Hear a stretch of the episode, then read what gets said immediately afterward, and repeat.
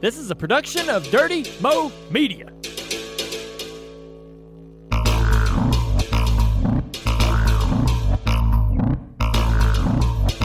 Dirty Mo, Dirty Mo, Dirty Mo.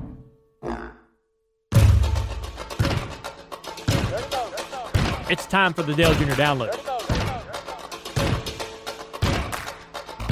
Hey everybody, it's Dale Junior back again for another episode of the Dale Junior Download.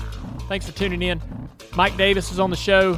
Matthew Dillner, Lee is here. We got a great show for you. Paul Morris is our guest, Australian race car driver and great friend of mine.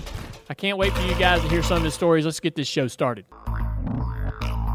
Before we get into the rest of the show with Paul, got a couple things to talk about here. Uh, Martrix Junior, forty years old this week. Hey, damn. Yeah, birthday. Big forty. Um, also, my co-broadcast pal, booth mate, Jeff Burton, I think it was his sixty-fifth birthday this this week. All right. Yeah. Really? Got, got, got a couple birthday shout-outs. sixty-five, yes. Oh, no. um, yeah, speaking of booth mates and all that good stuff, uh, we're going back to work this week. How's that feel? Yeah, so there's a lot going on at Indianapolis Motor Speedway this weekend. And we will be covering uh, the first Xfinity practices, I think practice one and practice two on Friday. That's going to be the actual first bit of work that we mm. get to do. Uh, I believe those will be on the N B C app. And so that's going to be a great opportunity for us to kind of see what working in this, uh, the new booth is. The booth is basically going to be a room at Charlotte Motor Speedway. Okay. Uh, so we won't be on location, but much like you've seen the guys at Fox do from their studio in Charlotte, we're going to be calling the race from there. So I get to start Friday learning how that works and how we can do that throughout those Xfinity practices. That will be extremely important to be able to do that before we go right into calling races. We will do the Xfinity race on Saturday, and obviously uh, there'll be the Cup race on Sunday. There'll also be an hour of pre-race. Mike Tirico is going to be a part of that. Excited to uh, always have Mike on. Oh. Yeah, I mean, he brings so much awesome credibility to our shows. He's such an icon. Uh, so it's uh, he was part of our shows last year at a couple different events. I think Daytona. Yep. And Indianapolis as well. We got to work with him during the Indianapolis five hundred. Uh, just. It, it makes us. It makes our show feel like important, important good. Yes. It, he, he's such a professional. Yeah. He makes you feel good. Makes you feel. I, I, being around him is just. It's it's a delight, it honestly, is. And yeah. so that's awesome that he's going to be a part of it. Now I got a question though for you. Sure. You you guys typically do a couple rehearsals here and there. Are you saying that y'all haven't no really rehearsed? No rehearsal. So those Xfinity practices are your rehearsals, yes. more or less. So tune in to okay. those to see all the screw ups, mess ups, all the things that we're going to yeah. learn, mistakes we're going to make. Uh, and I again, will. They'll be on the N B C Sports app uh, if you really want to check that out. Jimmy Johnson is testing an IndyCar. Yeah. Mm. yeah, Ganassi. Ganassi, IndyCar around the Oval, I suppose. No. Uh, no? Th- no, it's actually going to be um, at the road course. Oh, he's going to drive the road course. So, uh, yeah, I just uh, learned that this morning. I yeah, thought that too. was pretty cool. I'm learning it right this minute. Oh, really? Um, all right, so he's going to run the road course. Ah. You were hoping for the Indy five hundred. Yeah, Indy five hundred would be cool. Yeah. So, the um, speaking of road course, our Xfinity guys are going to race on that. Yes. Now, so, I, you know, I know that's probably, we take it for granted that everybody knows that because here we are sitting in an Xfinity shop that, yeah. you know, four teams race out of this shop right here next to the studio. But not everybody knows that.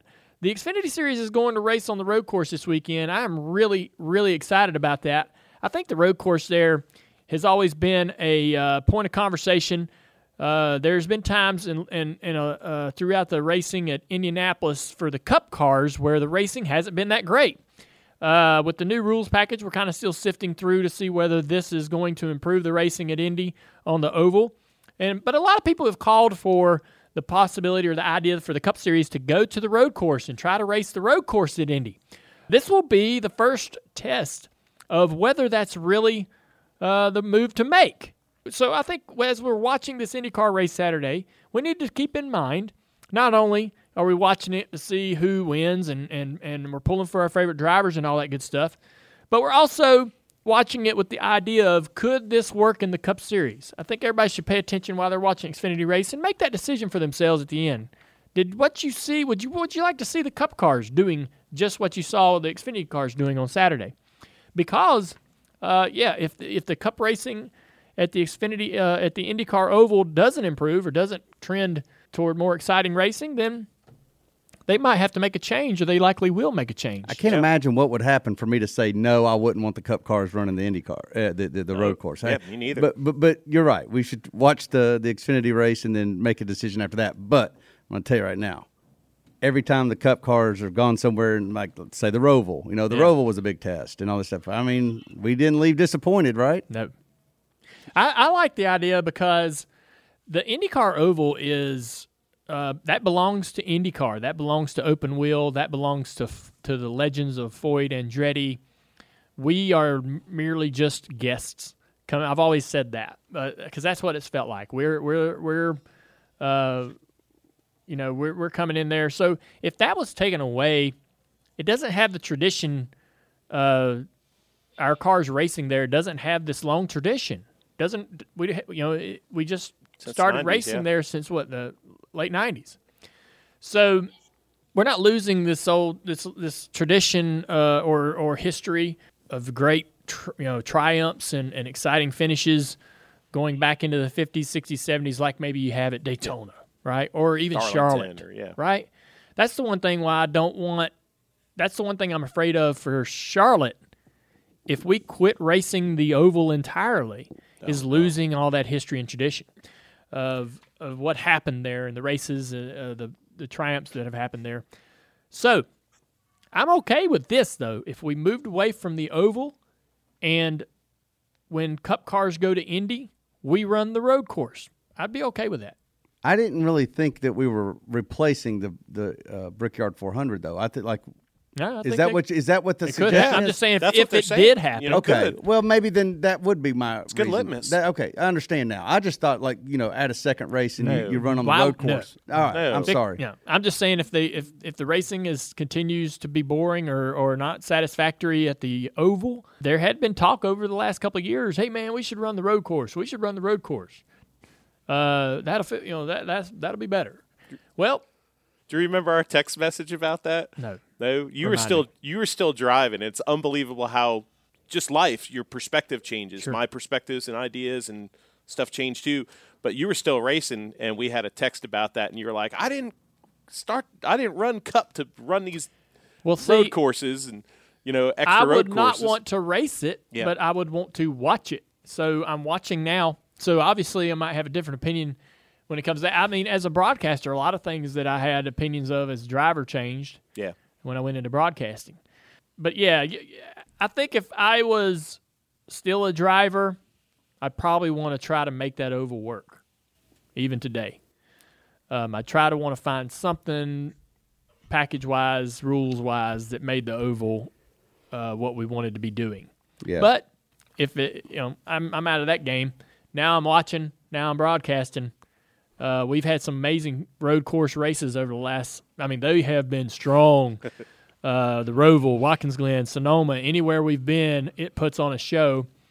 Um, and there's a lot of great content there happening in the event to be a, to be able to broadcast it. Uh, so I think it'd be interesting. Anytime we try something new, it seems to be pretty awesome until uh, the teams sort of figure it out. Well, that does change everything for me. I, I don't think I would be ready to abandon the, the uh, big oval. That that that – I don't. Although, watching the race at Pocono, I don't know. You We used to just uh, compare Pocono and Indy in terms of the racing. Is that something we still do? Because if so, that that was a, that, that was quite a, a gap yeah. between the leaders in the Xfinity yeah, was time. awesome. Xfinity, Xfinity series was, was incredible. Series, the Truck Series race was – I wouldn't label them as awesome because there's a lot of yellows that were – kind of, you know, the Truck Series race, they couldn't get going, yeah. right? They had a lot of trouble. Kind and of, then you have stage cautions. And yeah, it just seemed uh, to take. It was like the twenty-four hours of Pocono.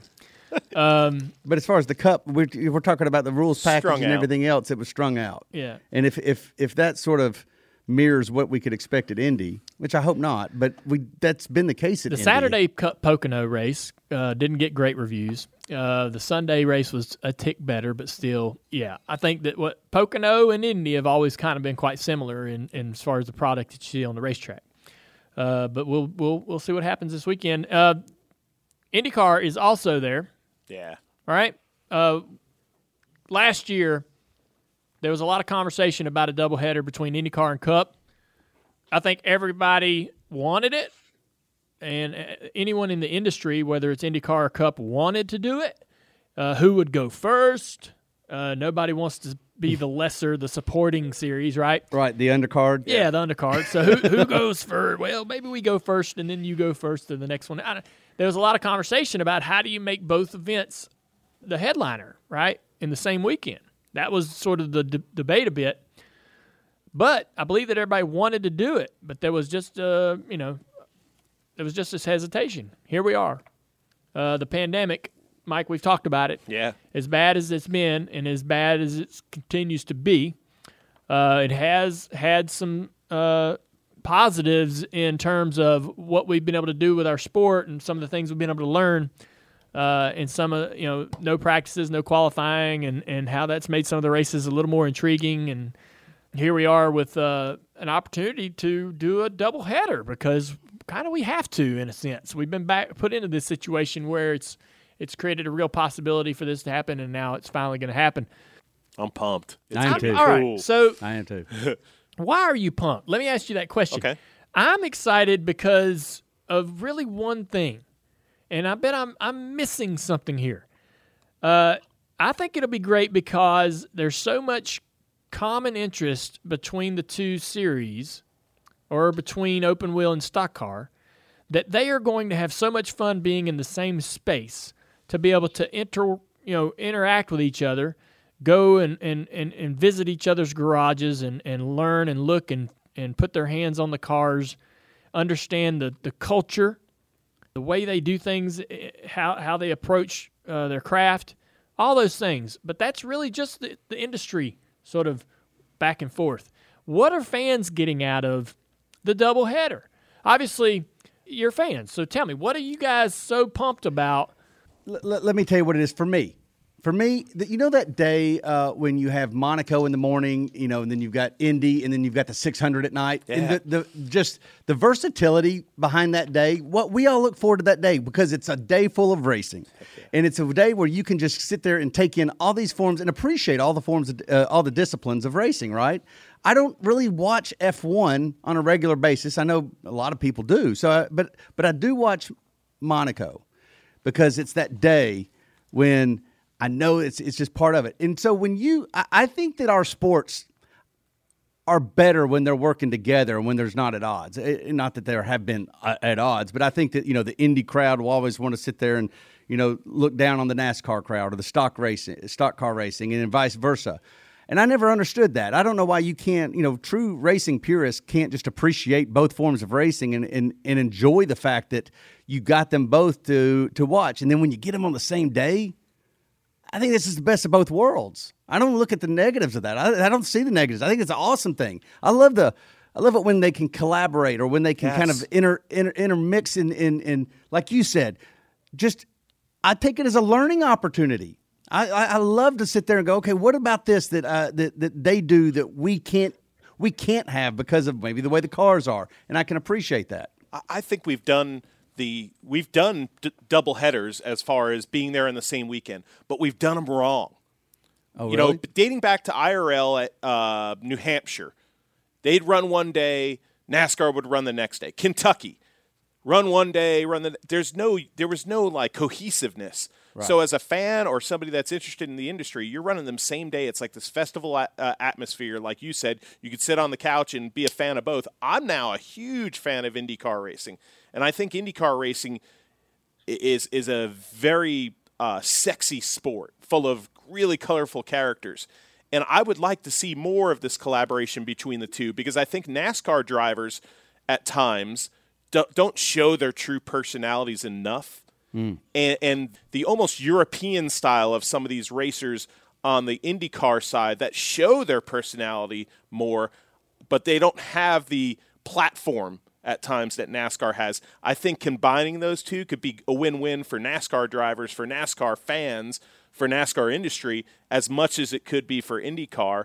And I'd love to see someday a Cup IndyCar doubleheader on the same day because nowadays with social media, you know, you see one driver go over to the other garage and it creates so much interest, you know, to see Jimmy or see you when you were at Indianapolis going to sit in a car. I think all that could be great for both. Anytime both sides. There's been a collaboration, it's been very intriguing yes. for me. And I think a lot of spe- I think about when Jeff Gordon and Juan Pablo did that, uh, yeah. the tra- trading, whatever they called it, when they got in each Tony other's Stewart cars. Did it at Watkins Tony Glen. Stewart did it when Kurt Busch ran the Indy five hundred. Yes. I mean, we were glued to that. Yes. It was so awesome. Not, and, and, and I was just enjoying the heck out of it. When even when you did the iRace. You know, oh, yeah, yeah. You know, just a few weeks ago. Yeah. I thought that was so interesting. This will definitely create the possibility, the opportunity uh, for more conversations about drivers uh, actually going over to the each series. And I, I'm all about that. That's yeah, be cool. That, you know what I mean? That's sort of a historic uh, approach to it, too. Now, it's extremely interesting for me to to watch a stock car guy run the Indy five hundred, mm-hmm. all right, uh, or really any oval in the open wheel.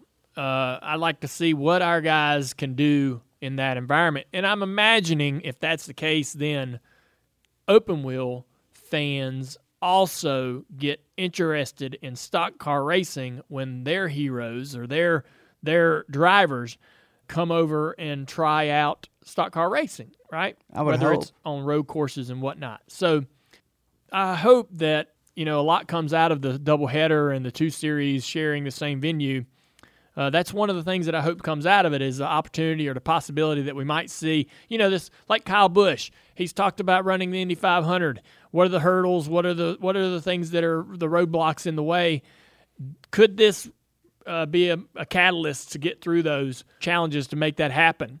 Even if you're not a Kyle Busch fan, you're going to tune in to the Indy five hundred if you see Kyle Busch on the starting grid. The same way we did Kurt Busch. For sure, right? And, and, and just to clarify it, too, for the fans that are listening, so Saturday you have the Xfinity Series at like three o'clock. You have IndyCar at four or so, mm-hmm. and then Sunday is the Cup race. So yes. it's all combined, but the real doubleheader day is that Saturday. Yeah, for sure. I, and I, when I hear doubleheader, I think IndyCar Cup, and that for me, that's what it is. You, you're going to go – the Saturday is the doubleheader because of Xfinity and uh, – Yes. Yeah. Oh, well, I think that same-day thing is freaking magic, and yeah. we haven't done it, and we need to do it, and it's cool. Well, he's excited, Mike. Yeah, a little bit. I am too, though. I, I like that too, though. I appreciate that. He should be coming in in a second. Are you ready, Mike? I'm ready. Huh?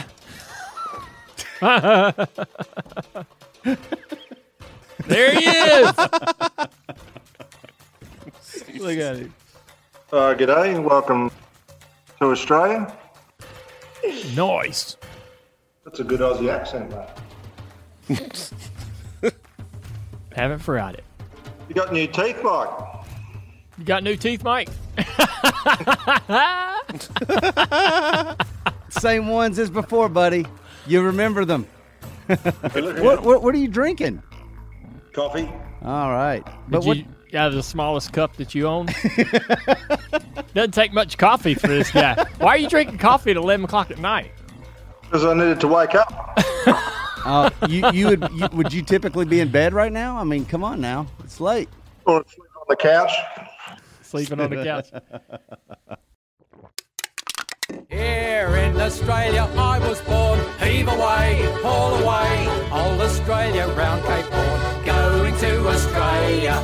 All right, everybody, I'm uh, I'm real excited about this. Mike, I know you're, you've been talking about this for a couple of weeks. Uh, we finally got a friend of ours on the show all the way from Australia, Paul Morris. Paul, how's it going?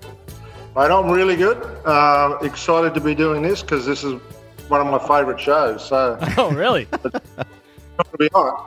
So you're, uh, you you told me a few times that you you you're a big fan or have listened to the show, and now you started your own podcast, or at least you're doing a lot of content yourself over at uh, over at your racetracks.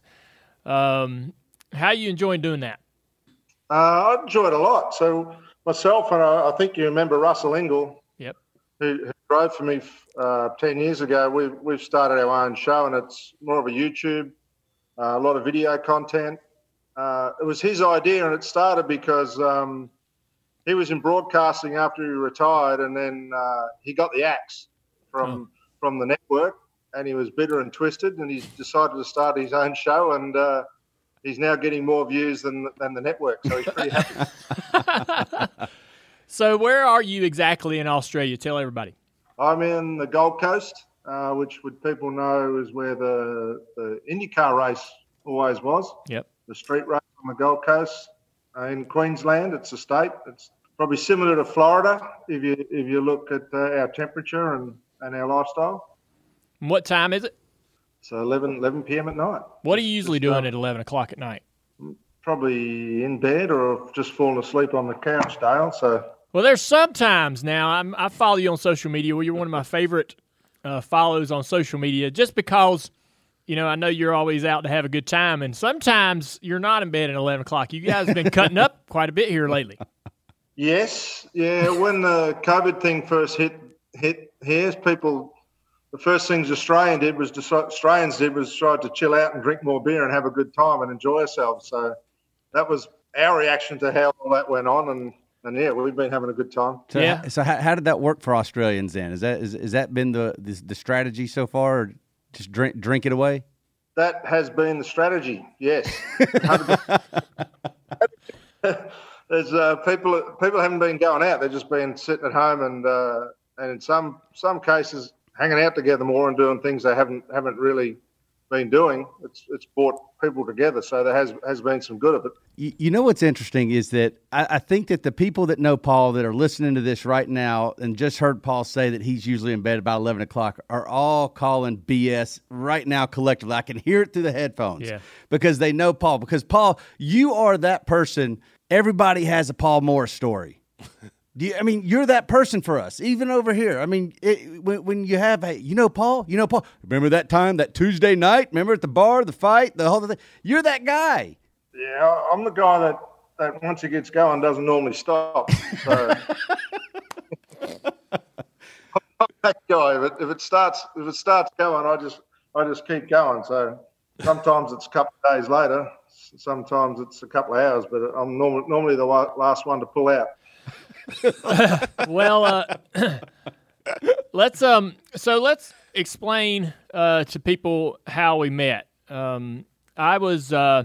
Right around the time I was starting to go to work for Rick Hendrick, they were also, uh, Chevrolet was building the, the new Camaro and yeah. uh, the street version. They were in, and they were doing their secrets, uh, super secret testing and, and, and manufacturing of the early uh, prototypes over in Australia. And so I talked to Rick. I wanted to go to Australia, and um, I was a big fan of the racing circuit uh, over there, the super Uh, the supercar, V eight supercar, uh, back then, still am a fan of it today, but back then, man, it was so raw, and they were, the Australian race car drivers are the most aggressive race car drivers that I know, and um, it was just such a fun series to watch, and, and, and I wanted to go see it for myself, and uh, so anyways, I got uh, the opportunity through Chevrolet to to go over there and test out or drive these uh, these Camaros and do a little bit of uh, uh, work for Chevrolet, and that uh, allowed me to take, I don't know how many friends we we we sent over there. It was about eight of us, Paul, probably seven or eight of us. But it was, uh, a, it was a small jet full. That's right. Well, we flew to Australia, and uh, Marcus Ambrose is the guy that obviously I went to and said, hey, I'm going to Australia. Do you have anybody over there that I can connect with? And um, he he uh, inter- he introduced me to a guy named Crusher. And Crusher, explain to everybody who Crusher is. Crusher's uh, a P R, P R guy, um, motorsport, public relations, media guy who – is pretty good at networking. Yeah. And really good at drinking. Yes. Huge guy. And he's been in racing for decades on the Australian side. He's came over and worked in IndyCar and, and been a been a big part of motorsports here and here and overseas, over in Australia, obviously, where he was where he was born and raised, but really, really great guy. He connected me to Paul. He said, you know, when we're gonna spend a majority of our trip in the Gold Coast. Um, we went all up and down uh, the the east coast of Australia from Hamilton Island, which was incredible, um, to see the uh, Great Barrier Reef. Uh, but we were all over. Anyways, we, we we ended up really connecting with Paul and spending the majority of our trip with Paul. Just because they thought that he would be a good tour guide? or because he would be a good reference for, you know, the work you were doing over there? What what was Crusher's point? I think Crusher just knew we – Crusher, I guess, kind of knew what we were into. We, I told Crusher right away. I said, hey, we're just going to drink beer, and, and we're a bunch of goofballs, and, and we like, want to have some fun. Paul Morris. And he's like, this is this is where you need to be. And Paul – not only was Paul going to show us how to have fun and where to have fun, but he's going to keep us out of trouble. Right, mm, we got you, and uh, give us a lot of advice on how to navigate over there, and, and it was great. You know, Paul. So this is the kind of guy Paul is. So he has a racing school, a V eight Supercar driver racing school uh, that he partnered with the Marcus Ambrose on, I, I believe, and uh, still runs it today. And they have kind of a little bit of a tamer version of the V eight Supercar. They got a couple of them, and they have, you know, that you can you can ride four people in them, but they're basically just a, a race car, and uh, the entire in- interior is all stripped out, and and it's uh, they're awesome. So he's these things are not cheap, and he's like, hey guys, I'm gonna park them. He parks them all out on the racetrack, about four of them, and he goes, y'all just have at it. We're standing there in our flip flops and our board shorts and our t-shirts, not thinking we're ever gonna go drive race cars, and so we're out there on the. We're out there driving these cars. I mean, my buddies are driving them that have never raced in their life, and uh, we're just we're just having a field day at this driver school. And Paul and the, Paul and them, they're they're doing whatever they need to be doing, and you know, having con- you know, call on the phone or in the shop working, and turned us completely loose, unchaperoned, to drive all these cars around this racetrack. I remember being in one of them with my bare feet and my board shorts, and having the best time of my life. But uh, we had a blast over there for two weeks. And to be clear, this is all made possible by the person keeping you out of trouble, too. Yeah. And Paul's been here. Paul's came to the U S He one time he says, hey, man, I'm going to send a race car. Oh, I remember this. Over here, one of my cars over here to to to go on a seven-post and pull-down rig and a bunch of other aero uh, wind tunnels and this and that and other. He's going to send one of his uh, V eight supercars over here to get, get all the information and data he can. Um, so he ships it over here. I think it's it, it arrived at our place. I'm not quite sure how all that worked. It was in your shop at your house. That's, That's right. We kept it for him till they came and, and needed it and took it to the wind tunnel and all that. But and he stayed in town for a couple weeks, and he's been back through here uh, a few times to say hello as he's been racing some Stadium Super Trucks and stuff like that with Robby Gordon. Um, but we've got a great friendship, and um, I tell him all the time, I can't wait to – you know, having these kids has put a delay on this, but I can't wait to come back to Australia and take my wife Amy over there and introduce uh, Amy to Paul um, on his turf. It'll be a lot of fun. So, Paul, uh, uh, I'd had a question. I remember when Paul and Owen Kelly yeah. had spent about a month here, mm-hmm. and that month will go down in infamy as far as the stories and the, and then the, uh, the I think the um, I don't know the industry is still talking about that month that Paul was here. And so then I had questions about that week in Australia. So, Paul, he said that Crusher set you guys up. What do you remember about when Crusher came to you and asked you to to, to help Dale Junior out? How much did you even know of Dale? And and had you guys, uh, you know, what was that first meeting like? Uh, yeah, we all we all knew he was coming, obviously, and um, we know who Dale, Dale is for sure. We do, but and then uh, I think we first met at maybe Phillip Island. You guys come to Phillip Island, and and Topher and J D probably walked into to my garage and then started talking to those guys first. And then, then when they're up on the Gold Coast, this is a, a true story. We get a phone call. They're like, hey, we're up on the Gold Coast. I said, oh, that's, that's good where you're at. And they go, oh, we're at Hooters. I'm, I'm, why the hell would these guys come all the way from America and go to Hooters? Hooters, we've got to rescue these guys and show them around. So, so we've got to get you out of this place. And, and uh, that's when we thought we had to become proper tour guides and show these guys what Australia was all about. And so where was the first place you took him to show him what Australia is all about? Uh, to the track. I think we were sitting there talking, and he said, oh, I need to drive something. And I'm like, okay, I can fix that. Let's go. Let's get that one done. And then uh, Then we just kept hitting all the things we wanted to do on the list, which um, we had a good time. The thing I remember is no one knew who Dale was. You know, he got thrown out of his first night. He had all sorts of good things happen. Oh, really? what What was this? I guess we got thrown out of the nightclub. Uh, I don't know how that happened. I just remember. I know that um, I think Paul might be the reason why we got thrown out of the nightclub. Yeah, it was definitely my fault. Yeah.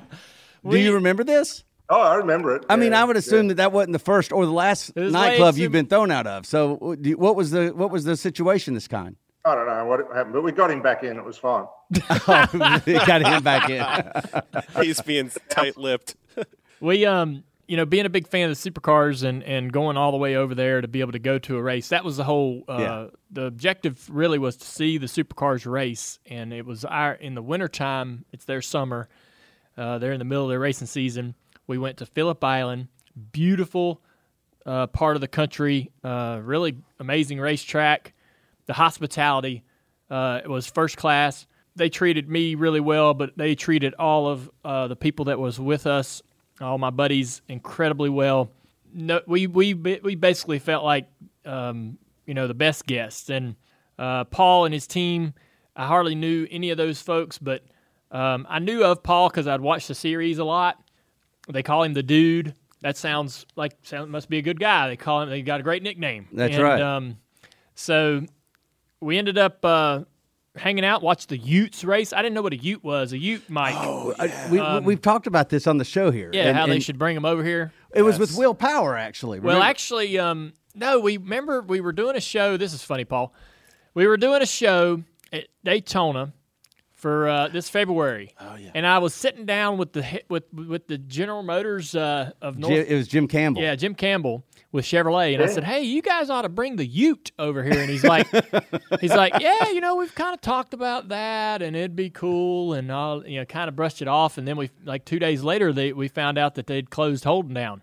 That Chevrolet is going to end the Holden, um, which yeah. is which is really unfortunate. Such an incredible, uh, uh, iconic car. I don't know how you guys feel about it over in Australia, but I love the Holden, and have a Commodore myself, but. Uh, That was that was a funny sort of twenty-four hour span there, but the, I, I got to see the Utes race. We had a great time at Phillip Island, and he's right. We were staying at this we were staying at a uh, casino in the Gold Coast, and right down the street was a Hooters, and we were we didn't we just this is like the first lunch. We're like, man, we're hungry. What do y'all want? Let's just go to Hooters, okay? Let's see what Hooters is like at, in Australia. So we go, and, and it was empty, nobody in there, and uh, there my buddies are on the phone with Paul, and he's like, y'all got to get out of there, man. We're coming, to, we're coming to get you, man. Why are you in there? Your first cue is that nobody else is in there. That yeah. should have been it. That should have been the sign. So we hung out with. we we hung out with Paul for a couple uh, days there, uh, and he's like, hey, guys, he turned us loose one day, and he told us, he said, he said, I'm going to come pick y'all pick y'all up tomorrow in a helicopter and take you to the, we're going to the winery for lunch. And so we walk into, uh, he's telling me, he's telling us this, and I'm like, oh, man, all right, how are we going to get to this? Uh, we're going to drive this helicopter. I don't know where we can, uh, I got to figure out, you know, where we're going to go to get to the landing pad. He, we walk into the front door of the casino, as Paul's kind of dropping us off, and he says, he turns and says to the bellman, he goes, hey, I'm going to land my helicopter on that uh, parking deck out there. The casino had like a two, three-level parking deck, and the guy looks at him, and he's like, you understand what I'm saying? I'm going to land my helicopter on this parking deck tomorrow morning. And the guy's like, yes, sir.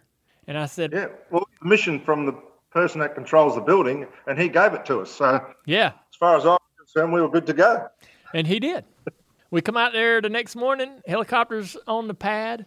I mean, the hotel security's out there like, how you doing, Mister Morris? Yes, sir. This is good. You know, they're kind of standing standing guard, making sure no cars are driving up on this helicopter, right? By the time he comes to land the helicopter, the whole casino was like creating, uh, going, going to the best efforts to accommodate Paul. Is He's this like, your life? Is this the way you live, Paul? Everybody just accommodates you? I told him there was a very important guest staying at the hotel that needed to have a helicopter picked up. That's so funny. That's one of the things that I learned about uh, Australians, at least Paul, uh, and uh, is their their wit. Oh yeah, they will embellish a little bit and get a get a joke out of it, and also trick the casino. So trick the casino. um, we so Paul flies us to his family. Owns a winery. Tell me about that, because I've I, I'm not a wine drinker, Paul, and uh, still I'm not. No. I'm not today. I'll drink your wine. Okay. And uh, so we go to the, have lunch at this place, and we all got on on wine. And I'm like, man, this is great stuff. So that's really the only thing I'll drink. You'll send me some every once in a while. But how did your family get into that, get in the wine business? Uh, it was always a passion of my dad's. And after he became successful in life, it was something he wanted to do and build. And I think he's about twenty years that, that winery's been there now. It's, it's, so it was uh, relatively pretty, new when we were there. Yeah, it was, what, two, three years old? Wow. No, ninety-seven, a bit longer, ten years old maybe, Dale. So, um, yeah, it's it's it's a place where people can come and have fun, and also we have big events there as well. Like we have uh, concerts there with up to fifteen thousand people there coming to What's it have called? a good time. It's called Sirame Wines, which is my dad's initials spelled backwards. His name's Terry Edward Morris, and if you spell T E Morris backwards, it's Sirame.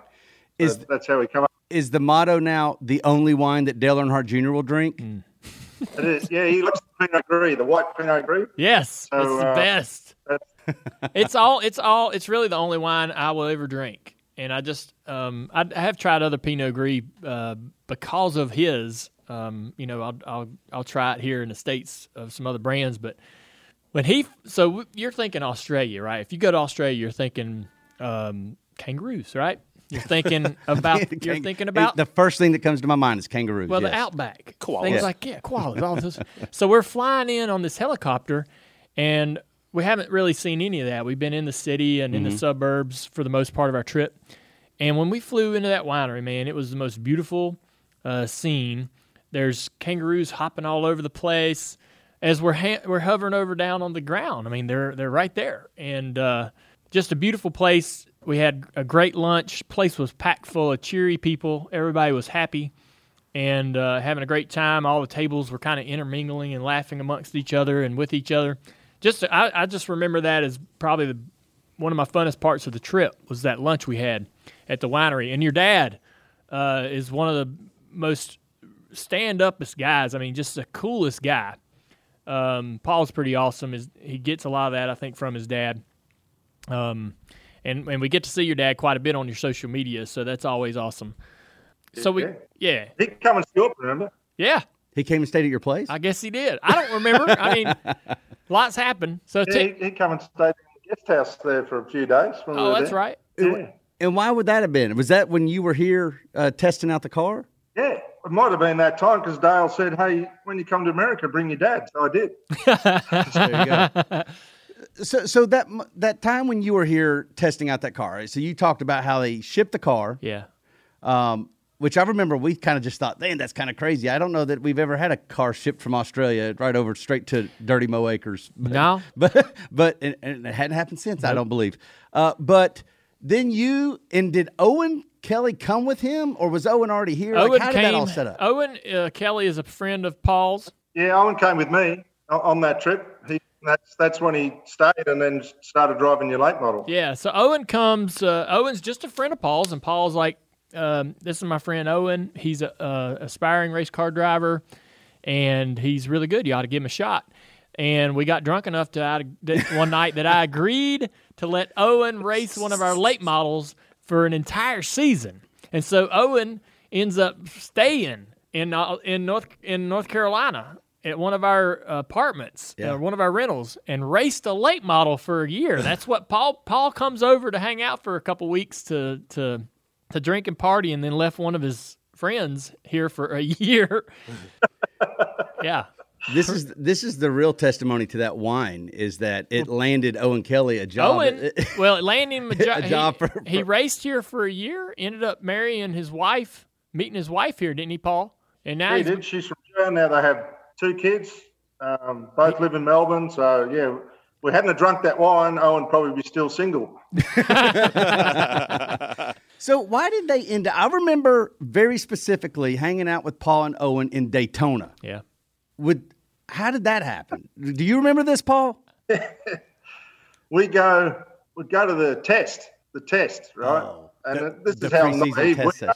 Dale says to us, we're going to leave at six o'clock in the Uh, eight o'clock in the morning, we're going to pick up. We're going to fly down to Daytona for the for the test. And we're like, okay, we're going to go down to Daytona for the test. So eight o'clock in the morning, we're out the front of the, the guest house, ready to be picked up. And I think you might have grabbed us, Mike.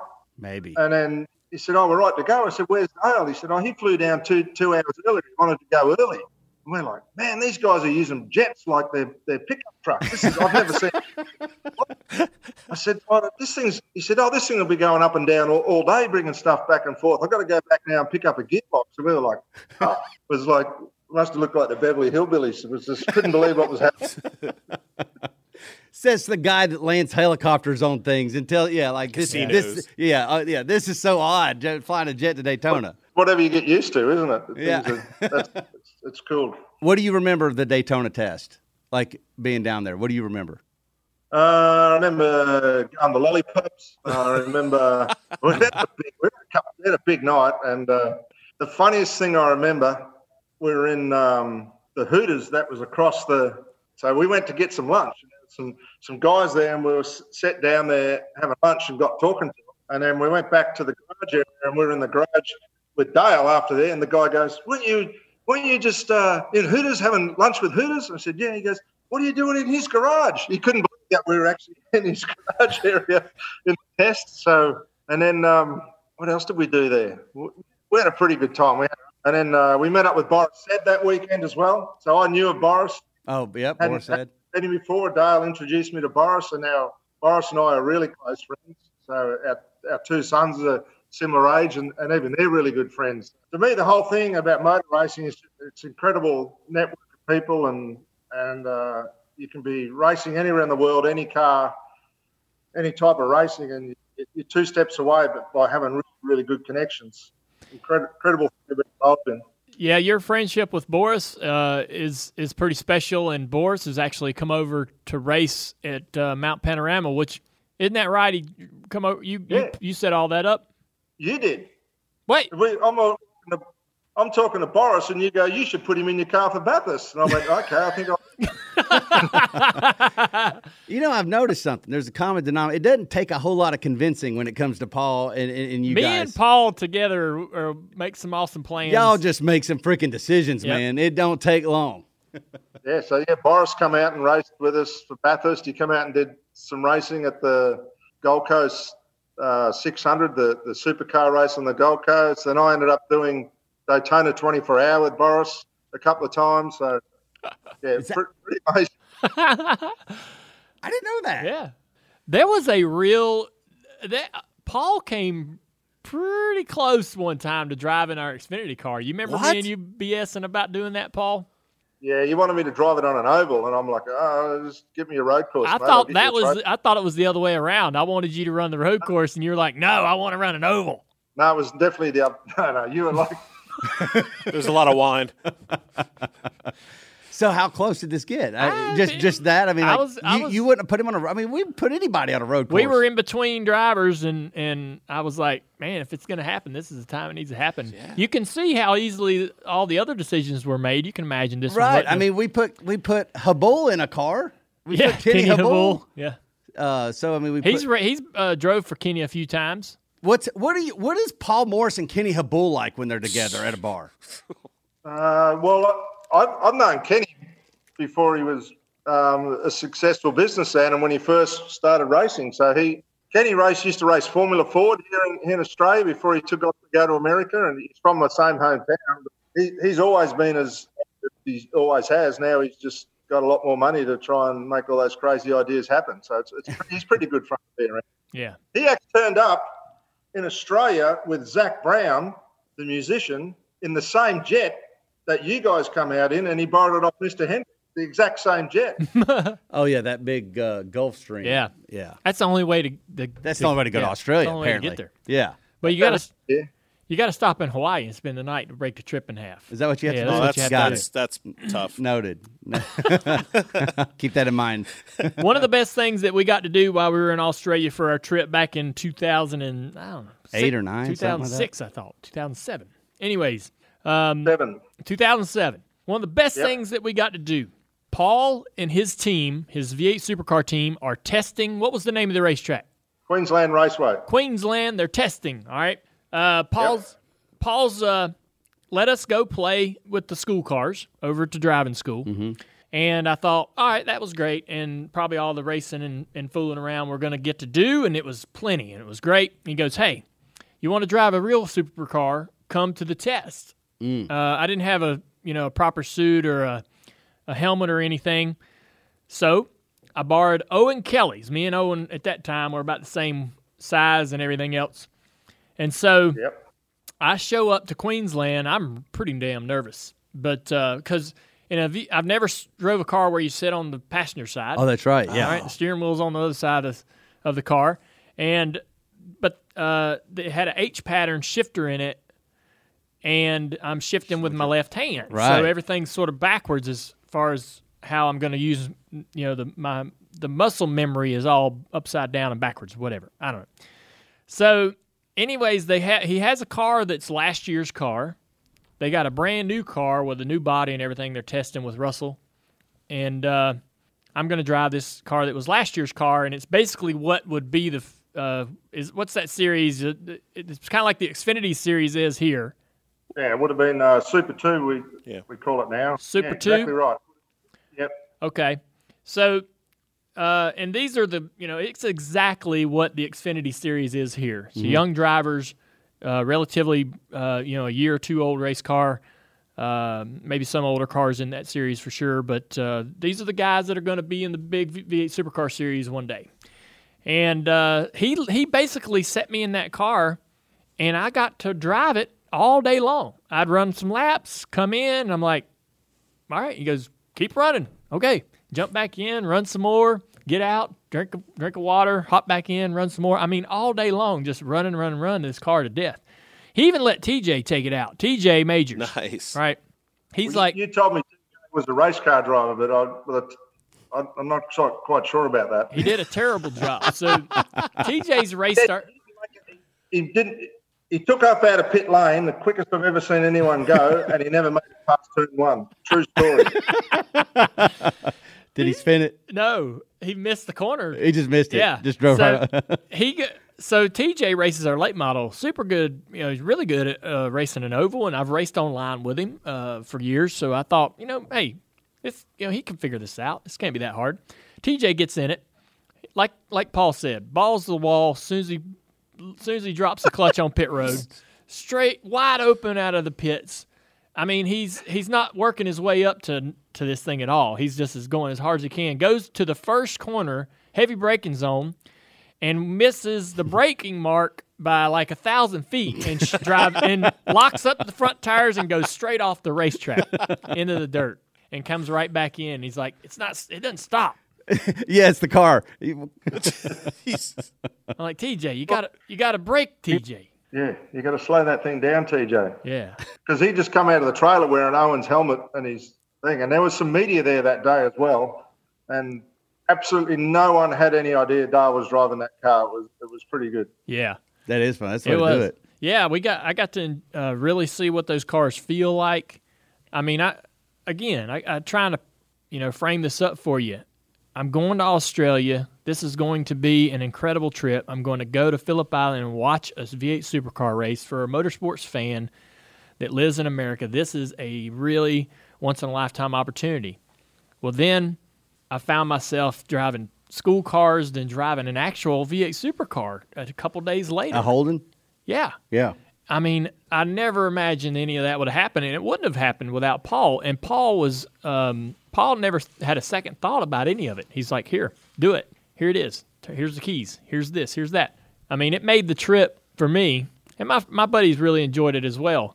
It made the trip multiple times better than it would have ever been. So uh, that's how, and we become such great friends because of that, you know, that trust and uh, just easy to be around. And we're going to give you T J to, to uh, help, help with your school. Do you want us to send him back, you know, as a kind of a favor? Yeah, well, I'd love to have T J back. He needs to go to the school. That's one guy that needs to come and spend probably a few months at the school. Be... Could you make a driver out of him? Yeah, I reckon I could. I think he just needed to uh, relax. He, I think he thought he was going to get signed up or something. He was definitely there to put on a show. I love it. So we, I, I got to ask you about the, the super trucks. The, the stadium trucks yeah, yeah. that you're race, racing. It's uh, because, I mean, obviously you had an awesome career winning Bathurst. I mean, how many times have you won Bathurst? The one thousand I've won twice, and the first time I got disqualified, but there's three other endurance endurance races at Bathurst, and I've won I've won all of those races: the five hundred, the twelve hour, and the four hour. You're the only person to have won all three major uh, events at that track, right? Yep, yep. And so, t- t- for fans that have never heard of Bathurst, uh, Mount Panorama, to me, if you haven't ever heard of this racetrack, absolutely Google it, YouTube, whatever you can. In my mind, by far, this is the most treacherous, mm. technical, dangerous uh, racetrack that you'll ever see. Uh, one of our one part of our trip was that uh, we all hopped in a van, uh, me, T J, and the guys, and drove there to see it with our own eyes. Uh, and we and you and it's a public street. People live on this racetrack, right? And you can drive around it. And we took a lap around it in the minivan. We went into the museum. We bought some die casts. We we watched this video that they show you about the history of the track. Do you guys and Paul? So we appreciate, like, for me, there's Daytona, there's Bristol, there's there's these tracks that just mean more than uh, than than anything to us or to me. Uh, is that the way you guys feel about Bathurst? Is Bathurst the Daytona for you guys? Yeah, I think it's probably could even be bigger than that, Dale. It's it's it's um it's something in Australia that everyone watches. So the Bathurst one thousand is an event where no matter what you do, where you grow up, you'll stop, you'll turn on the television at six o'clock in the morning and you'll watch that race till six o'clock at night. There's twelve hours worth of television coverage on race day, and everyone knows who won, who, who wins that race, whether you're into racing or not. But what makes it so special is is the the racetrack, and eighty percent of it you've got to drive off memory. You, you, the corners are blind, so you, you you have to drive the track off off off memory. So that's that's why it's such a such an awesome racetrack. And then there's parts of it that still reward old-fashioned putting your balls on the dash bravery. You know, you got to you got to man up and, and wheel the thing, and it rewards lap time.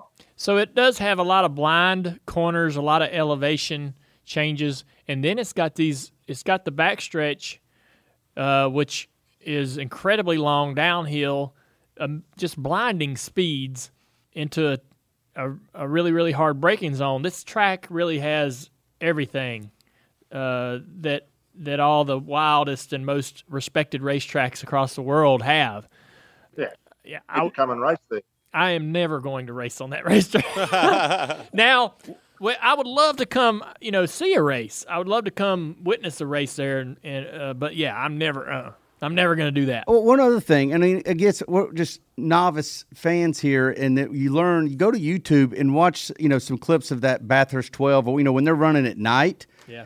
And those headlights, they got the headlights on the cars. I mean, it's like literally driving down a country road in the middle of the night, as dark as you would imagine that is. That's what it looks like, only you're with other cars and you're going, uh, you know, uh, off memory. It it it makes me nervous just watching a YouTube video of it. It's amazing. I can't believe how, how dangerous it looks. Now, you raced there. Do you remember the first time you went there, Paul? Uh, yeah, I remember the first the first time I raced there would have been nineteen eighty-nine in a Formula Ford, little open wheel car.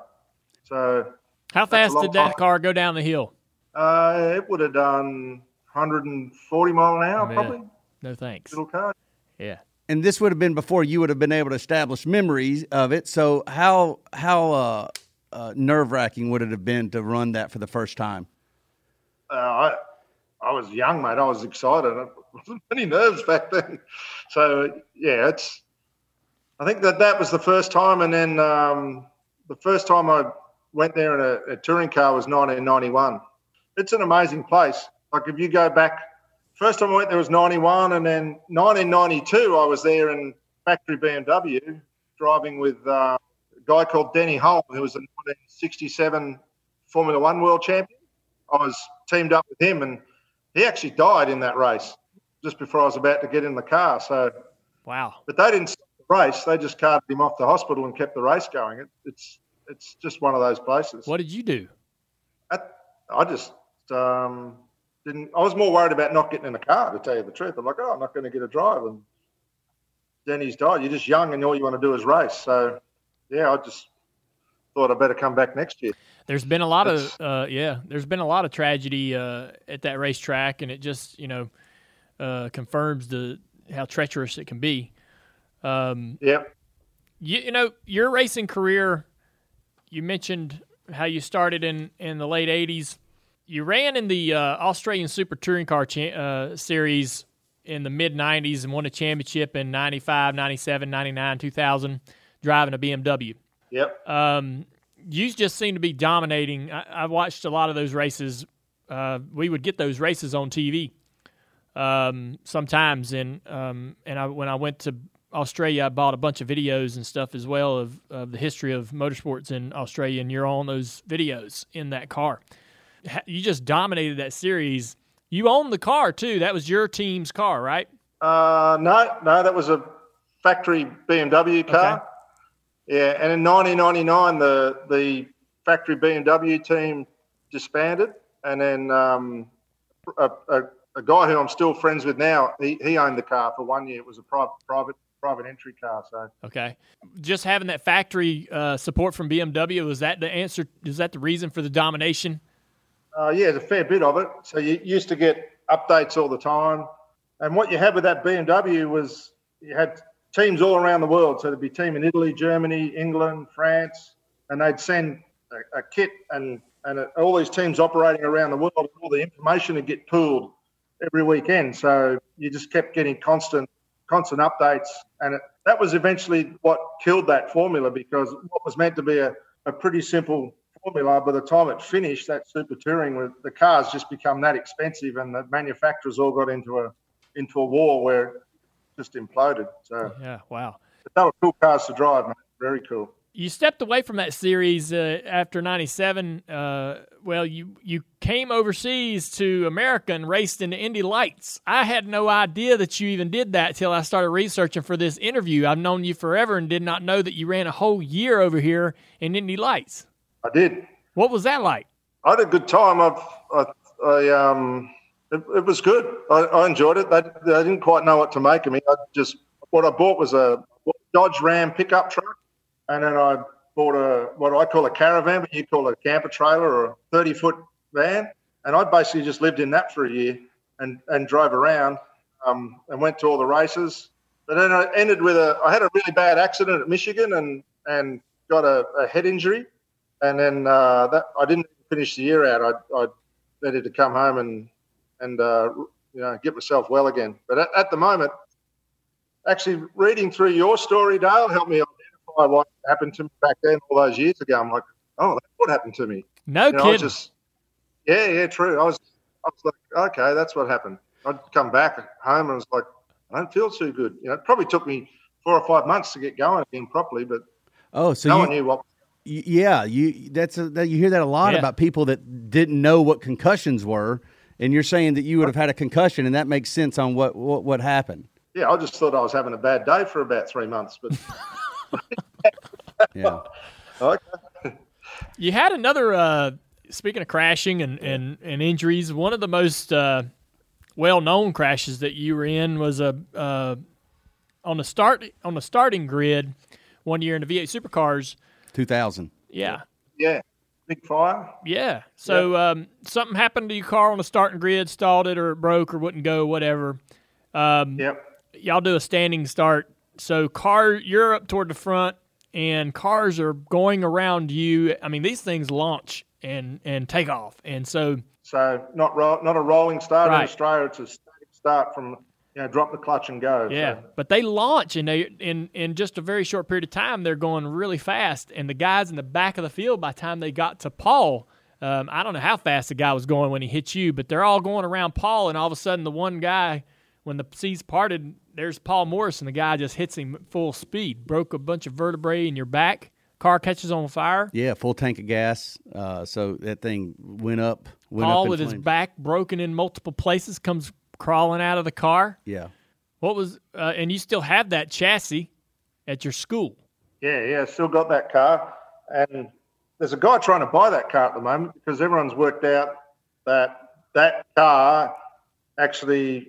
The year before was won, won an Australian touring car championship in the hands of hands of Craig Lowndes. So there's people now that want to buy that car and restore it.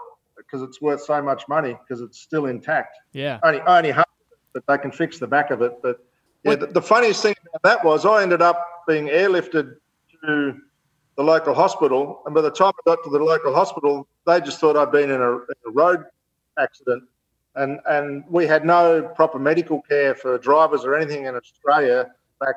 And I'd been in hospital for about four or five days before the the organisation or, the, or the, the governing body had even realised that no one was looking after me properly. So that made me want to make make things a lot better for driver safety and all that in Australia as well, having that bad experience.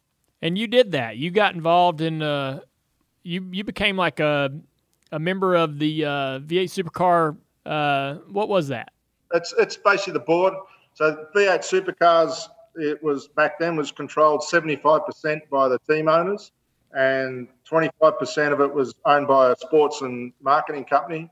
And the team owners elected four team owners to be on the board. So when I was, I, I got involved, become a board member, got got involved in basically the running and the sport. It, it, it, it'd be like four four team owners in, in NASCAR having a, a majority or say of how the sport's operated. And so when you said you started making uh, uh, or, or addressing issues, were you talking about like in the way that, that you guys are cared for after the crash, or are you talking about the safety in the car? And, and, and uh, but both? Mainly from a driver's point of view, there was nothing. You just put in the local ambulance and off you went to the hospital and and hopefully you got well. So, but now we have an amazing system in supercars. We, you know, they have, have proper records on all the all the drivers. There's a, there's a there's a doctor there that knows the drivers' histories, similar that. Similar things that you guys would have had in place for a long time, but never found its way down here. I would imagine four or five days in the hospital, uh, and it's Paul. He probably would have a thing or two to say. I don't know if he. What kind of patient are you? What kind of hospital patient are you? No, I wasn't. I wasn't a very good patient, but but um, yeah, it was a bad. It was a bad situation. That that that I think um, I think you know we have our, our medical care in Australia is. Um, It's free. You don't. You don't have to have insurance. You don't have to have anything like that. We're very fortunate. If you, if you, something goes wrong with you, you just turn up to the hospital and, and they'll they'll fix fix what, what your problem is. But it, it, sometimes it takes a long time to fix your problem. You know. Right. It, you just you didn't just miss a race though, right? Is, he did, is that no, true? Yeah, that was his first year in, in the supercars, I believe. Right, Paul, and you didn't miss a race. Uh, no, I didn't. I drove. I think I drove three weeks later with broken vertebrae. That's how stupid I was. Wow, damn. Three weeks later.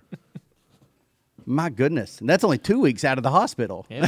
So because he was spent, that's amazing. So if you go back and compare, like, was that Michigan crash uh, that you, if you had not suffered a concussion, how do you think you would have stayed here and, and done Indy Lights even longer than just ninety-eight?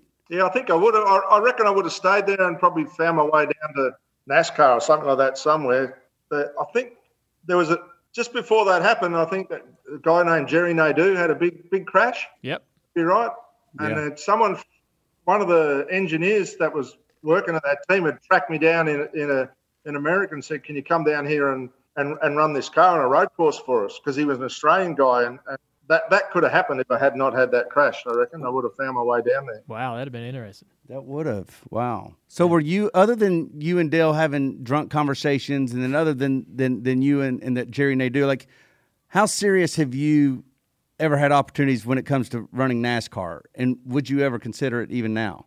Oh, yeah, of course you would. It's it'd be an amazing thing to go and do, and and um, it's it's one of the it's one of the sports that I love to watch. I love the way they race. I love the way that the drivers get to sort their own problems out themselves. Our, our sport in Australia can be over officiated. So the officials can stick their nose into the drivers' problems too much. I, I love that part of racing in America, and especially NASCAR, that you know let let the drivers handle it, and I and that would something I'd really love to be involved in. Now that is an interesting point right there. I think there's a lot of people that would listen to us, and we're spoiled rotten over here, right? We we we watch NASCAR, we complain about. We would I would almost bet that fans would think that we are over-officiated. Yes, I've thought that. That NASCAR, right, right, and that the drivers don't sort themselves out. But Paul is saying, no, no, you do sort it out. Is that right? I'm hearing you right. Yeah, like if you look at the European or the Australian way of going motor racing, there's someone in the control tower, there's someone like in supercars now, every car has an onboard camera with data, and and they'll basically pull the vision out of your car and look at every accident and try and determine who's at fault. And most of the times they do a really, really bad job of doing that because they're not race car drivers.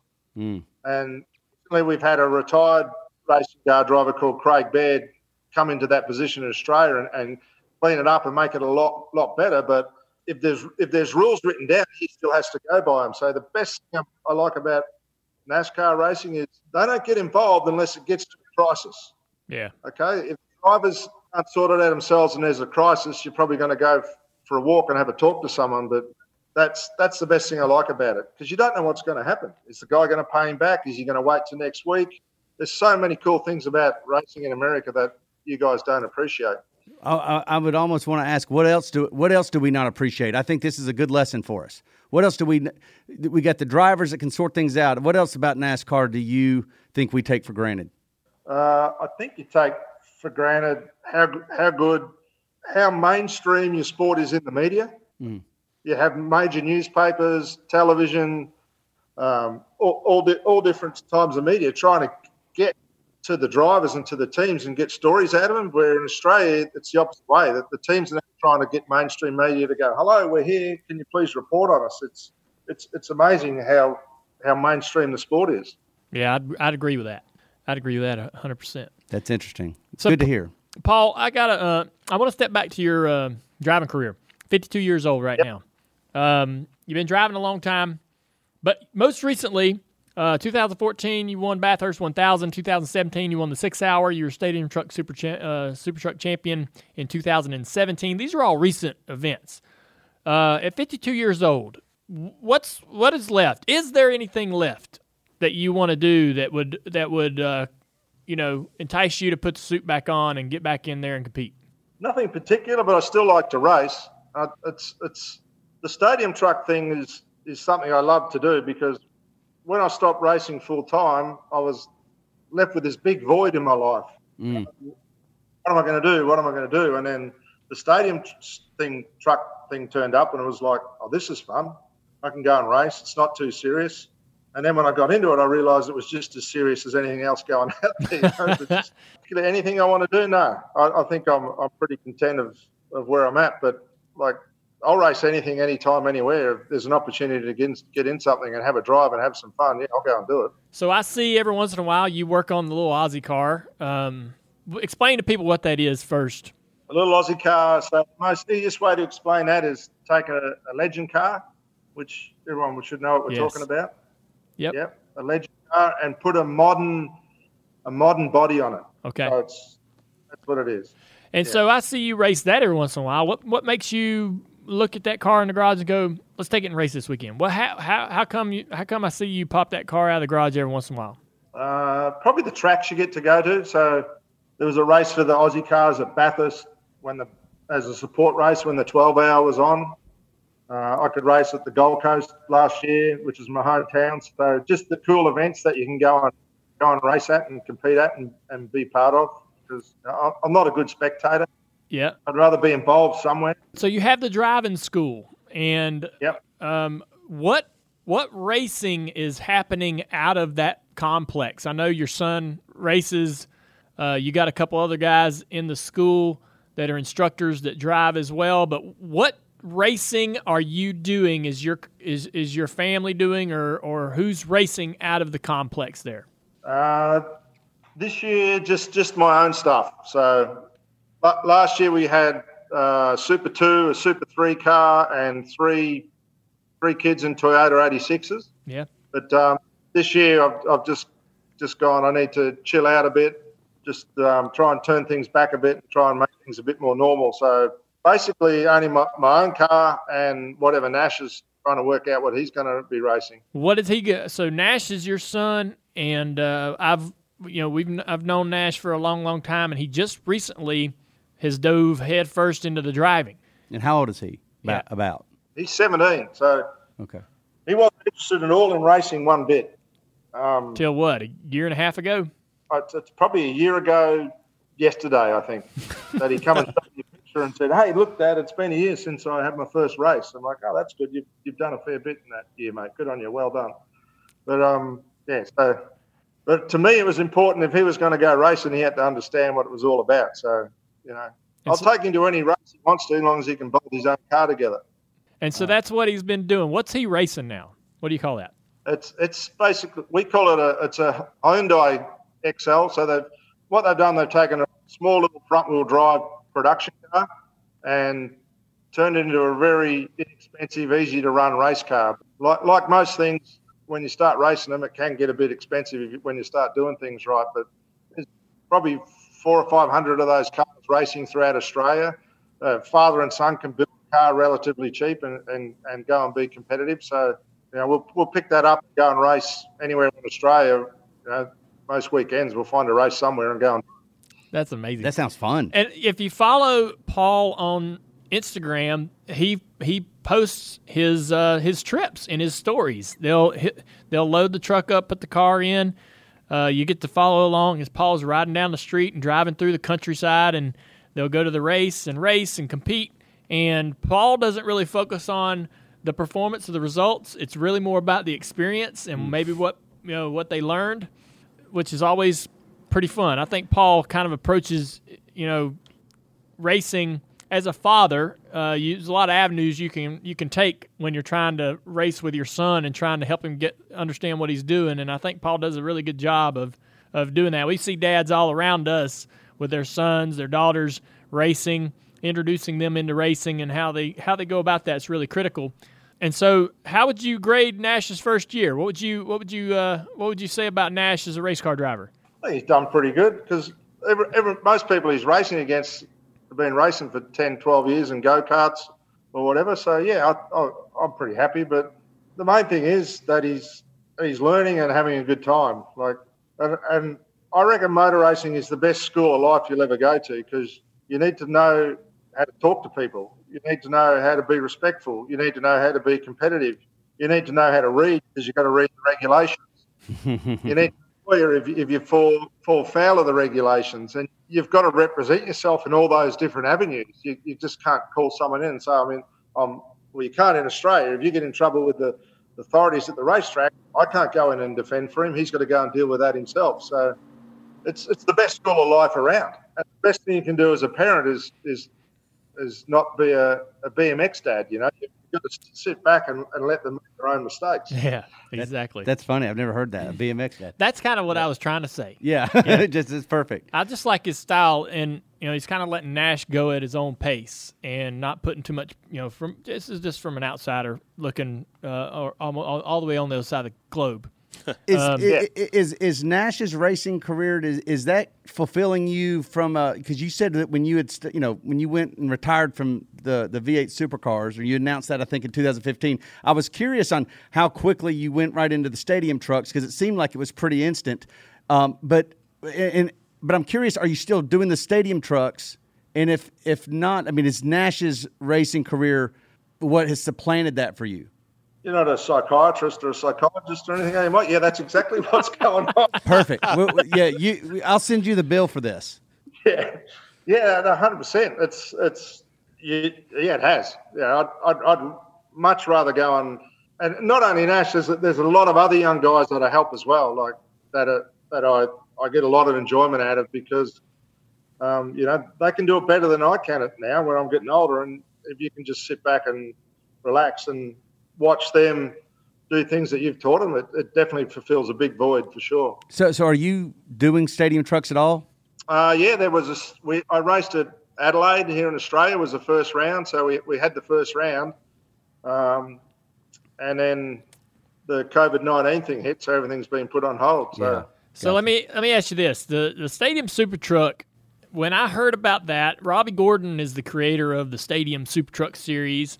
And trying to imagine you and Robby Gordon in the same room together is is is, is interesting, but uh, I I've always thought that that was a sort of a traveling circus. Robby owned all the trucks and would just take all the trucks to the tracks. He would holler he would holler at you or Casey Mears or maybe Greg Biffle, get somebody to come out and race, fill up all the trucks with drivers, go out there, put on a show, load them up, go to the next event. But you say that it's much more serious than than you anticipated. So you know, and, and they do race. Is it the same trucks that I see racing in America that are racing in Australia? Is it a different set of trucks? Uh, yeah. He's, he, I think he's got like thirty, thirty odd trucks, and Dang. They're moving around the world the whole time. So there'll be ten here, ten in America. One will get hurt. He'll send it back. He, he's, you know, Robbie's got everything going at once. He's the world's best juggler. Yeah. And it, yeah. So I they're, they're the same trucks. I've always uh, maybe imagined it um, less like uh, an you know a, a motorsports organization and more like kind of what the monster truck guys do, where they get all of them together and they go huh. into a town and put on a show. Mm. Uh, you know, you have the jumps and the, the theatrics of the Stadium Super Trucks. Oh, it's crazy! Is insane. Yeah. Um, but uh, is any of it choreographed? Like, is it is it?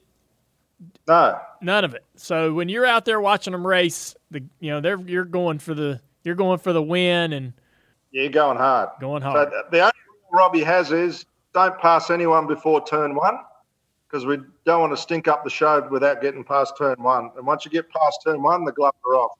Wow. Okay. Yeah. That's, that's basically what it is.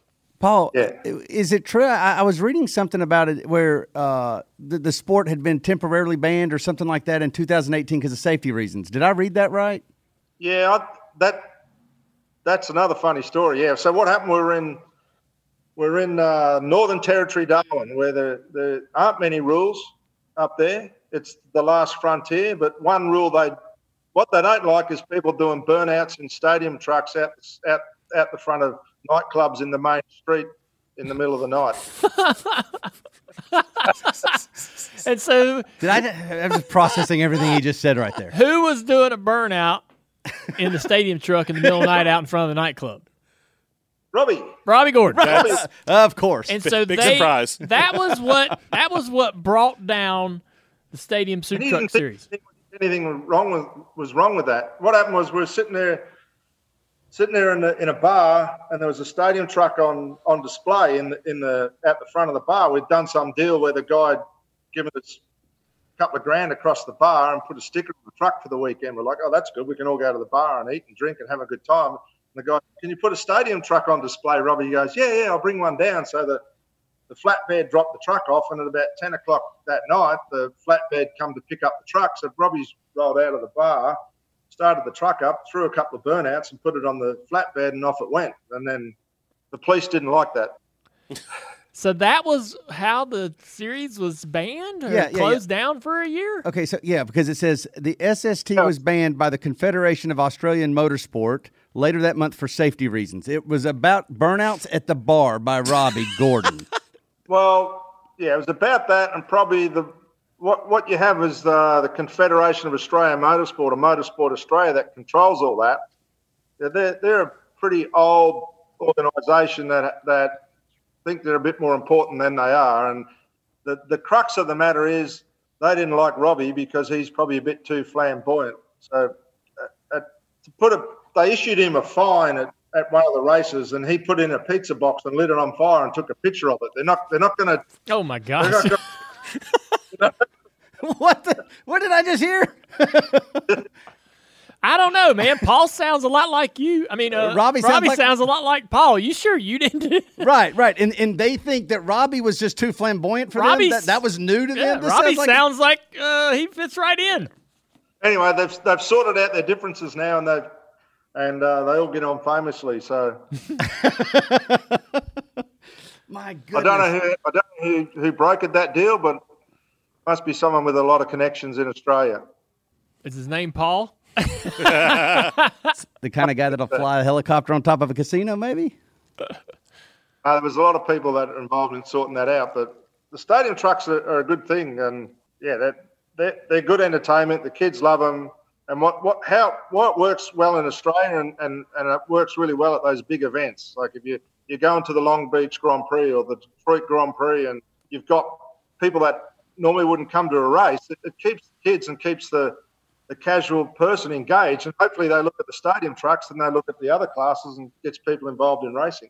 I, I started watching as soon when I heard that Paul Morris was going to be running something called a Stadium Super Truck. I said, I got to check this out. And when I saw it for the first time, Paul, I was like, I can't imagine there being anything more Paul Morris-like than a Stadium Super Truck. And I saw you guys ripping around those turns and over those those hills, and I'm like, my God, it looks like so much. I mean, knowing you, that looks like you're right up your alley. I mean, I can just imagine you just grinning while you're driving that thing. Yeah, that's what happens. And then you get in some – you get in – if you look at the stadium track um, and you look at the problems that you have now in in NASCAR and, and especially now in Australia, the, the, the cars create downforce and then you can't follow anyone. Well, the, the stadium track, the fast track creates upforce. The guy in front is the guy that's going to lose because he's su- punching such a big hole in the air that the three guys behind him are going to pass him. You, there's just, there's, you just cannot not pass. So if you're, you're at Watkins Glen and you're coming up through those those back back corners down to that to the bus stop there, if you're on third, by the time you get to the bus stop, you're definitely going to be in first. It's, it just creates good racing. Yeah.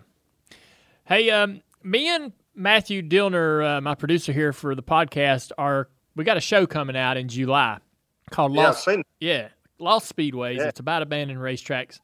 Uh, one of the most famous abandoned racetracks in Australia, Thunder, the Thunderdome. Uh, yeah. A big oval. Back in the, uh, it was built back in the eighties. Uh, they used to have stock car races there. Neil Bonnet, Bobby Allison, uh, guys would go over there. Dave Marcus, Kyle Petty, uh, Michael Waltrip, all went over there to race stock cars around the oval.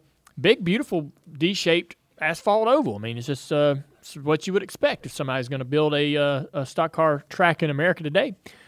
Uh, but it's now closed down. It's now a ghost track. Is the whole complex closed down or just the oval? Just the oval. And the, the problem they had with the oval when it was built, the the fill that they used to to build the banking and everything wasn't compacted properly, and it's basically got uh, structural problems. So that's the problem with the oval. But they've got a drag strip there and a, another circuit. And um, I think just recently they, they spent a lot of money on the drag strip there, getting that up and, and running again. But yeah, I, I don't ever see that oval come back to life. Mm. No, I don't think you will. But maybe we could do a show. Maybe we could do an episode on it if we get if, if our show gets picked up. If we get season two of yeah. Lost Speedways, yeah. we'll see how season one works That'll out. Be a reason to get to Australia and see Paul. Yeah, you take us. Do that. Had you ever went around that oval? Yep. In what? Yep. Uh, in touring car, they'd run races there where you have to run the oval backwards and back down onto the like a Roval type thing. Yeah. Yeah. Had you ever ran around the oval in a, in anything else like? Only the Indy Lights car. How was that? I loved it. Yeah. I thought it was the most easiest thing I'd ever done. So to worry about it was like oh, this is this is okay. But y'all. But were- then you shoot. You better have a good car on an oval. If the car's no good, you're not going to carry it, are you? Nah, that's for sure. You can't make a slow car go fast. Uh, go ahead, Matthew. Matthew's, Matthew's got, got a question, question. here. Uh, I've hey, never, Matt. I've never met you. Well, except for last night when we had the little test uh, uh, of the Zoom. I've never met you, but I've all I've heard is through Dale about how much fun you are. And last night I go on the other day I go on Wikipedia. And you got to edit the Wikipedia page because it doesn't say the dude. It says the dud. It. I fixed Did you it last fix night. It? I edited that thank, myself. Thank you, because, I mean, you ain't, you ain't a dud at all. Yeah. But, That's but, the first time I've ever uh, edited a Wikipedia. You went, oh, really? Did, you did Paul Morris. It said Paul. Somebody misspelled dude. It said Paul the dud. The dud. And I was like, oh, no, we got to fix that. How do I fix this? How do I fix this? So I'm navigating around Wikipedia, and I'm like, I know I know that this is like, this is like uh, public uh, edited, uh, public controlled content. So I figured out the buttons and all that and went in there and, and added the E, fixed it. Well, my first correspondence with Paul, he texted me back when I said, hey, would you be on the show and stuff? And he said, Ripper, mate. What the hell is Ripper? What's what's Ripper, mate? Uh, I don't know. That's like, that's that's good, buddy. Oh, okay. Ripper, mate. And I'm like, sure. Sweet. That's awesome. I don't know what Ripper is. Yeah, yeah, yeah. Ripper, mate. Oh my God. R- Ripper, mate is the kind of thing you'd say to somebody who just edited your Wikipedia page yeah. and yeah. fixed the dud to the dude. Ripper, mate. Thank you. You're a, you're a very nice person. I can't, le- I can't let you be uh, misrepresented the out there. Yeah, the dud. You can't let the man be the dud. That's right. Yeah. What, what uh, lingo did you lear- learn? Uh, you you spent time down there. You know, I've heard you say the vibe down there, Dale, is is so different. Like, what what was so different about, you know, the interactions and stuff like that too? The um, I really uh, liked the uh, the way Australians uh, sort of view the or approach their approach to life is uh, They just don't take things that seriously. You know, we kind of, uh, I, I say we, um, I, you know, things get under our skin. Things bother us. Things, things sort of, uh, you know, something, you might read something and it might bother you all day long, Mike. Um, we've talked about that. Uh, we're sensitive. Mm-hmm. Uh, too sensitive. Wound up. Wound up. Strung out. Um, Australians are take it as it comes, pretty loose. They get, you know, they they they don't like something, they say they don't like it, but that's the end of it. I don't know. I you know, just watch if you watch Paul on on uh, on his social media, and maybe not all Australians are like this. I don't know. We just but the ones I met when we went over there to visit, they all kind of had that attitude of of what's the big deal? It's all right. It's going to be fine. Uh, let's have some fun. Why worry about that right now? I want to mm-hmm. have a good time, you know? Uh, so I've always, uh, yeah, I, it, I'll tell you, it's the funnest place that I've ever visited. I've been all over this uh, the, the world to different uh, cultures and so forth, and I'm it, it's a long ways. Uh, it's a long trip, but it is worth it, man. It is the best place that I've ever went to visit on vacation or uh, beautiful. It's it's amazing uh, to you know as far as the the oceans and, and, and the countryside and everything. It's just incredible. But uh, the personality and the you know the attitude of uh, the people that we we inter- interacted with was really really great. Um, they just want to have a good time. And they're glad you're there. Does he have y'all pegged right, Paul? Yeah, he's pretty well got it got it on the money. I think because you just the the lifestyle here is pretty pretty laid back. You know, you you can go down the beach and. You know, you, a shark could grab you, but like, oh, well, you know, people, you can go for a swim. Like, I can go out the front of my place right now. There's a river there, and I know there's sharks in the river, but I'll still go in the river. People just accept that things can happen to you and don't want to blame everyone for it. So that's just what happens here. I, I bet, Paul Moore, I, I bet you have a shark story, don't you? Do you have a shark story? I've got, I've got a few shark stories. Yeah, nothing worth, nothing that no one's ever been hurt, but. But you probably yeah, I do have a good shark story. Go ahead. We were racing uh, Trans Am cars in New Zealand back in nineteen ninety-six, and I met these two English girls that were backpacking round round New Zealand.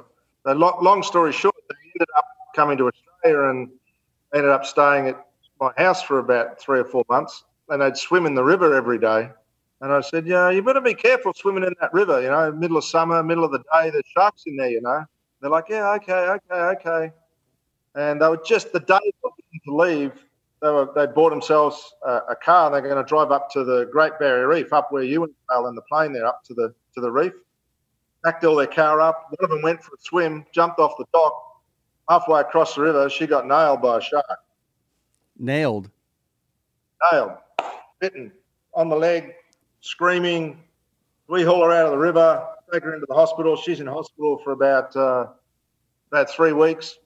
The newspapers become involved. Everyone becomes involved. I I sold, got them to sell their story to like the what we call the People magazine in Australia. It's probably a bit like the National Enquirer.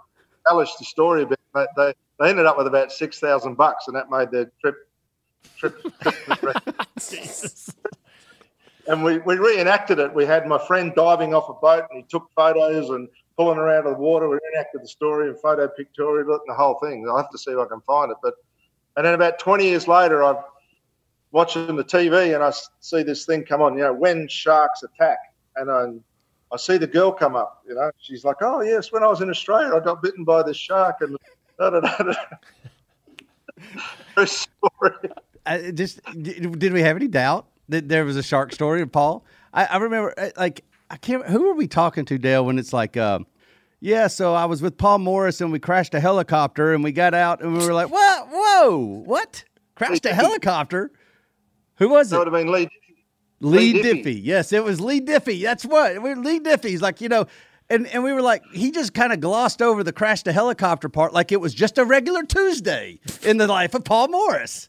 Oh, that was a bad day. That was that wasn't it, but it was a yeah. We survived a helicopter crash.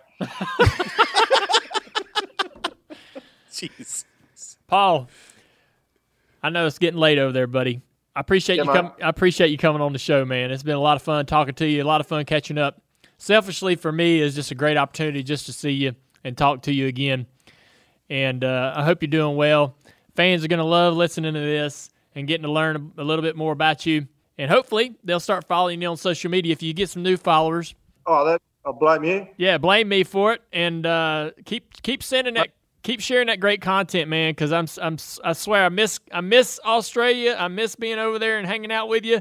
But being able to see what's going on in your life uh, does make it a lot better. Until uh, until we can get back over there again, buddy. Yeah, cool, mate. It's good speaking to you guys, and it's cool watching what you're doing, mate. The way you, I, I really like your interviewing style and how, how you find all different stories and, and different people you interview, and it's listening to your show is one of the highlights of my week. So pretty cool to be on it. Thank you, man. Ruth, thank you. Yes, sir. Hey, it's our pleasure. Tell Nash when he gets up in the morning that we're uh, big fans of his. Uh, if I'm, I'm, you know, I'm following his career, and I only get my updates through you. So keep up the good work. Uh, uh, promoting Nash and it's everything he's got going on. Paul the Dude Morris on Instagram. That's where you go follow. That's where you oh, need yeah. to go, everybody. Yeah. Paul the Dude Morris. Not the dud. Not the dud. Dude. Thank you, Paul. We'll see you. See you, Mike. All right, buddy. Take care. This is T J Majors here, and when you're ready to listen to the best podcast in racing, come check us out on Door Bumper Clear. Freddie Kraft here, and today we'll talk about Ryan Blaney running over Kyle Busch, Bubba Wallace shifting his pants, and Clint Boyer absolutely door slamming Alex Bowman across the line. Make sure you listen to D B C this week and every week on all major podcasting platforms. Hey, guess what, guys? We are live on YouTube, and Leah is running up the stairs to join us. Oh. There she is. Oh, all right. Hey, everybody, it's Dale Junior This is the Ask Junior portion of the podcast, live on Dirty Mo Media's YouTube page. Um, we're going to answer a lot of your questions that you sent uh, to Xfinity Racing's social media handle. Uh, it's all brought to you by Xfinity. They are the premier partner of NASCAR and of this podcast, and they're your partner for fast internet. I am a customer of Xfinity, all right? I pay for my service before anybody's out there thinking I get that for free. Ain't no freebies here. Um, but, yeah, I have their service, uh, and I'm a happy customer, and I'm learning a lot about it. I've, I've not been a uh, customer for, for about a few months now, but they have a lot. There's a lot to it. Yeah. Uh, but their internet's great. Anyways, let's get to the questions, Leah. All right, first question. A lot of people are excited to have you back. We mentioned earlier in the open segment that you're not technically going to be at the racetrack. So Dave Phillips wants to know, what will be the biggest difference from a broadcaster's perspective in calling a race from the studio versus being at the track? All right, so the one thing I, I'm sure I'm going to have a lot more parts to this question or this answer once I actually go through the process, but the one thing that's uh, sort of stands out right now that I probably think will be tough, having not experienced this yet. So when you're, um, you guys always talk about the energy, right? And I come in with as much energy as I can and, you know, without being too over the top. I love the race that I'm watching and I try to convey that in, in calling the race. Uh, whatever's happening on the racetrack, uh, I try to react to it naturally and not hold back or not tr- filter my reaction. And that's been working really good for me. But I need I need to be there in person. I need to be watching it. I need to look out the window and see the cars racing. Even though we use the program and we have the program that you're watching on a screen in front of us, and we've got replays and in-car cameras and buttons to mash to see every camera and every in-car. I can mash a button and I can I can look at every camera that we have on the on the facility, and I can go to every single in-car camera, bumper camera, nose camera, whatever camera we've got. I can see it immediately. Uh, we've got the rundown of the cars, the lap times, uh, when they pitted, how many tires they took. I mean, we've got more information than than than we really need in that booth. But nothing is the assist that being there in person is. Nothing is as important or as helpful toward to getting that energy and that real passion for what you're seeing as being in person. You know how people talk about going to, say somebody says, man, I'm a big, I'm a huge fan of of the Carolina Panthers. Love, uh, love watching them on T V. Well, you ever been to a game? No. Oh, you got to go. The game, it's so much better in person. Well, broadcasting is the same way. It's so much better in person, and I'm going to have I'm going to have a hard time sort of finding, capturing that energy that you get from seeing the cars in person and that you get from the fans and their reaction to what they're seeing and all the things that are happening.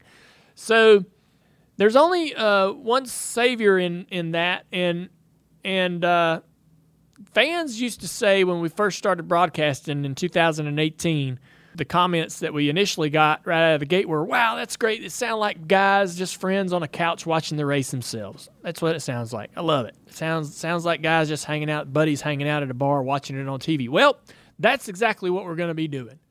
We're going to be hanging out in a room watching it on T V, just like you're doing at home, and we're just going to talk about it. Um, and so that's what I'm worried most about, is how that's going to come across to you guys that are watching it at home.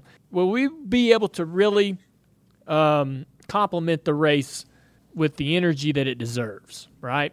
Uh, if if it's a fantastic event, hopefully we can complement it the way that the way that we should.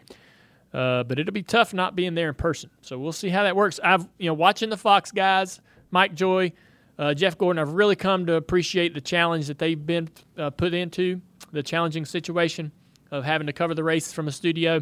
And I think that they learned a lot and improved and did a relatively great job considering the circumstances. And hopefully we can we can fall in there. And we're going to do one race at Indy, or one weekend. I'm, uh, and then we're going to you know hand it back over to Fox, and then we're going to take it back and finish the season. So uh, that's going to be an interesting back and forth. But uh, should be a lot of fun. And I think this is a great time to uh, let people know about an idea that we had. It is not going to happen this year since we're not racing at Sonoma, but um, one of the things that we talked about doing this year was put me in the Fox booth at Sonoma. We did talk about yeah, this. As a way to sort of pass the baton, uh, because Sonoma is the last race that Fox does before they hand it off to N B C for the rest of the season. Well, I was more than likely going to be in the booth at Sonoma with Jeff Gordon and Mike Joy. That was something I was extremely excited about. Unfortunately, considering the circumstances, none of that's going to happen this year. I'm hoping that we can do that next season. I think it'll be a fun way to transition from Fox to N B C uh, in, in a way to sort of interweave the booths together for, for one event. Uh, but unfortunately, not going to get that do that this year.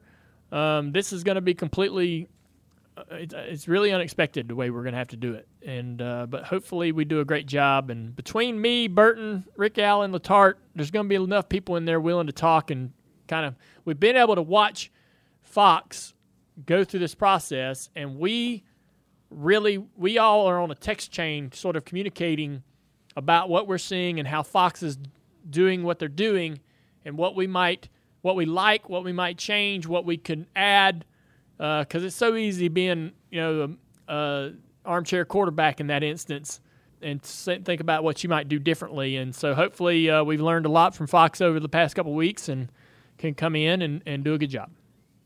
Next question coming from Teresa Robinette. Historically, when NASCAR began in the early years, how much practice time did drivers have with their cars prior to race day? Personally, I believe the racing recently has been great. That's great. Uh, that's such a great question. I do know that in the eighties and the seventies, for ex, you know, for a race at uh, pretty much any racetrack, they would come in on a Tuesday or a Wednesday and open the racetrack up at eight o'clock in the morning and close it at five. So if you were Richard Petty or Dale Earnhardt or Bobby Allison, you could pull into the racetrack at Charlotte for the race weekend. The race is going to happen on Sunday. You could get there Wednesday and practice all day. You could practice all day Thursday if you wanted to. They might have first-round qualifying on Thursday, lock in the top twenty. Then Friday, practice all day. Track's open from eight to five. They might have second-round qualifying on Friday. Then Saturday, practice all day. They're going to have an Xfinity race. You know, there was just so much practice. A lot of guys would, you know, obviously only run a couple hours. If the, if the track was open on Thursday from eight to five, they're only going to run a couple hours. They're not going to spend the entire day on the racetrack. But, you know, you, you got to pick and choose what time of day you wanted to go out and what conditions you wanted to go out on the racetrack. Maybe Xfinity, you know, got an hour here and there in the middle of all that stuff.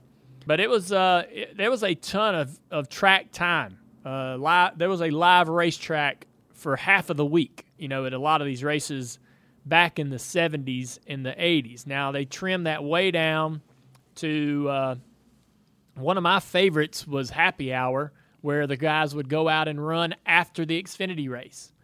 Uh, to me, that was such a critical time to be able to get on the racetrack if you were a cup, gri- cup driver, because you're really getting on the racetrack right at the end of the Xfinity race. It's full of rubber and debris, and it's slick and uncomfortable, exactly the way it's going to be in the race.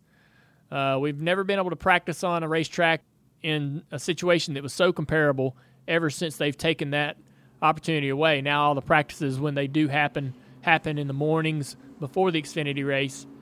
Um, but who knows how it's going to be. I, you know, that's one thing we haven't heard the governing body talk about.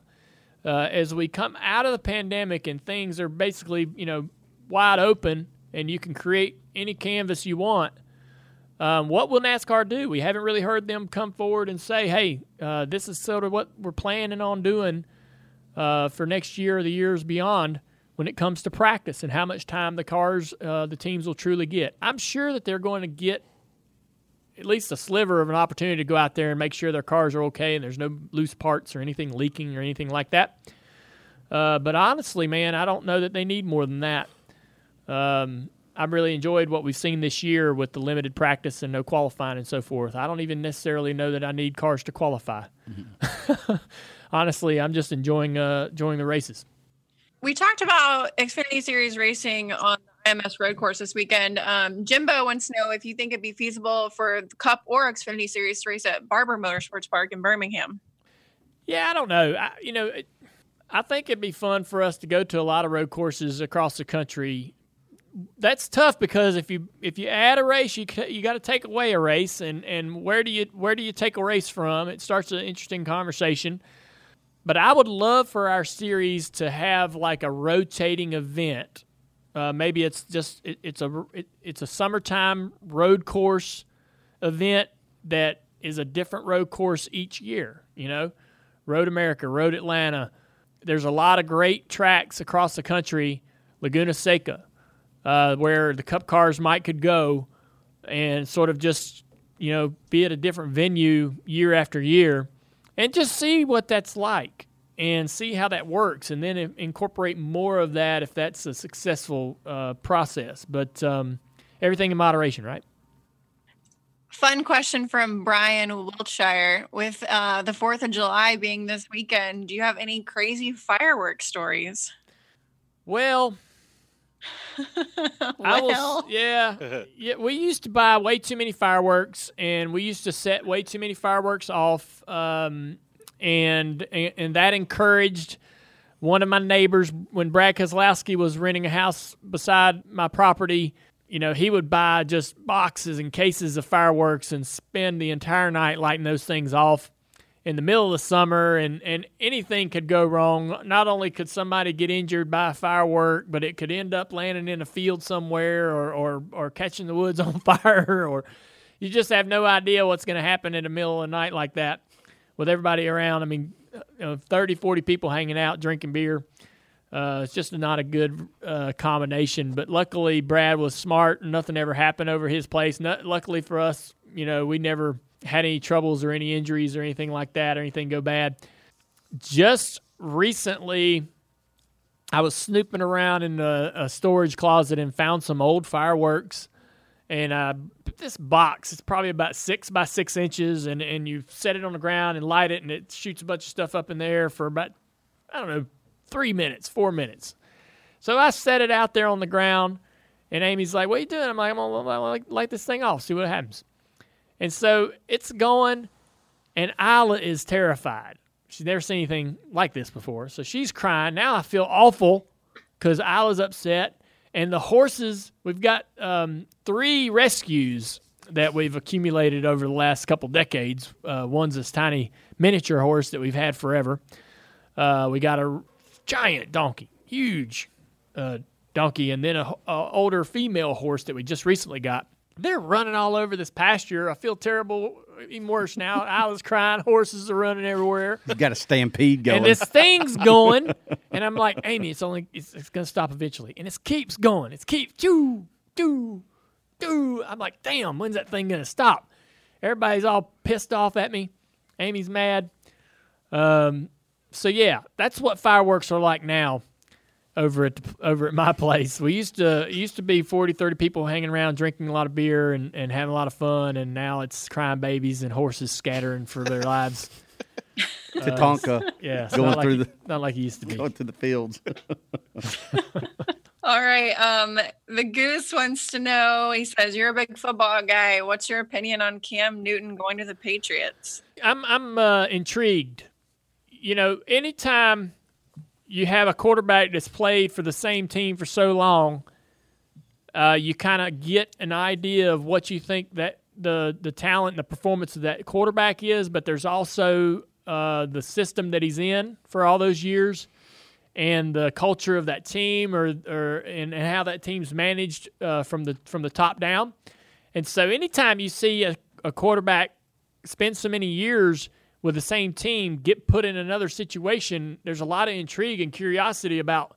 Um, it, it gives you an opportunity, I guess, to see really what that individual player can do, because now he's out of that environment, uh, that system that. Um, he's been playing in, and, and what can he do? Can he do better? It's the same thing when you see drivers change teams. A race car driver driving for the same team for so long, then goes to another program, and sometimes can be, you know, become a winning driver, or maybe uh, maybe not. You know, I remember when uh, Joe Montana left the forty-niners and went to the Kansas City Chiefs. I was a big Joe Montana fan. I wasn't a forty-niners fan or a Chiefs fan, but Joe Montana, to me, was someone who I respected as a young person, and, and I was like, oh, man, Chiefs, I hope he can do well, you know. Um, and I'm sure there's a lot of Cam fans out there that are extremely excited. You know, he's going to a place where there's there's been a ton of success, and this could be a real opportunity just to see how good he can be. The only, only concerns are obviously the past injuries. Uh, the injury history that has plagued him over the last couple of years has limited his play.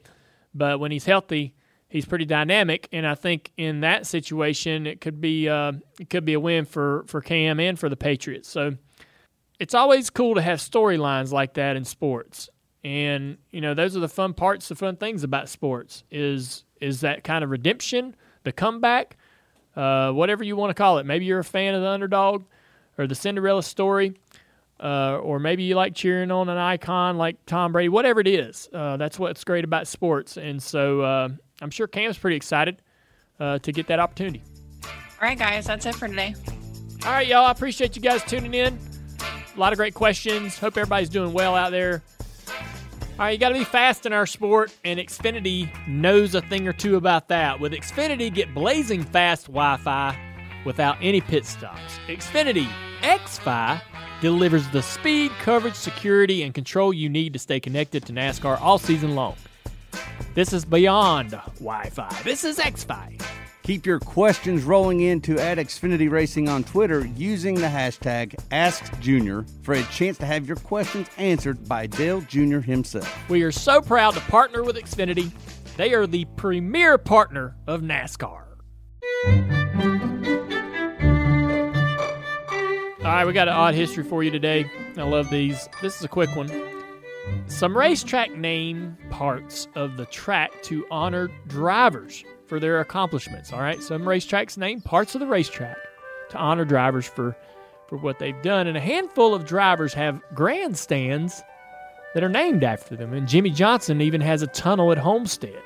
There's the Earnhardt Towers at Darlington. Stuff yeah, like and every so, other track. Well, former NASCAR driver and a guest on this show, Dave Marcus, he has them all beat.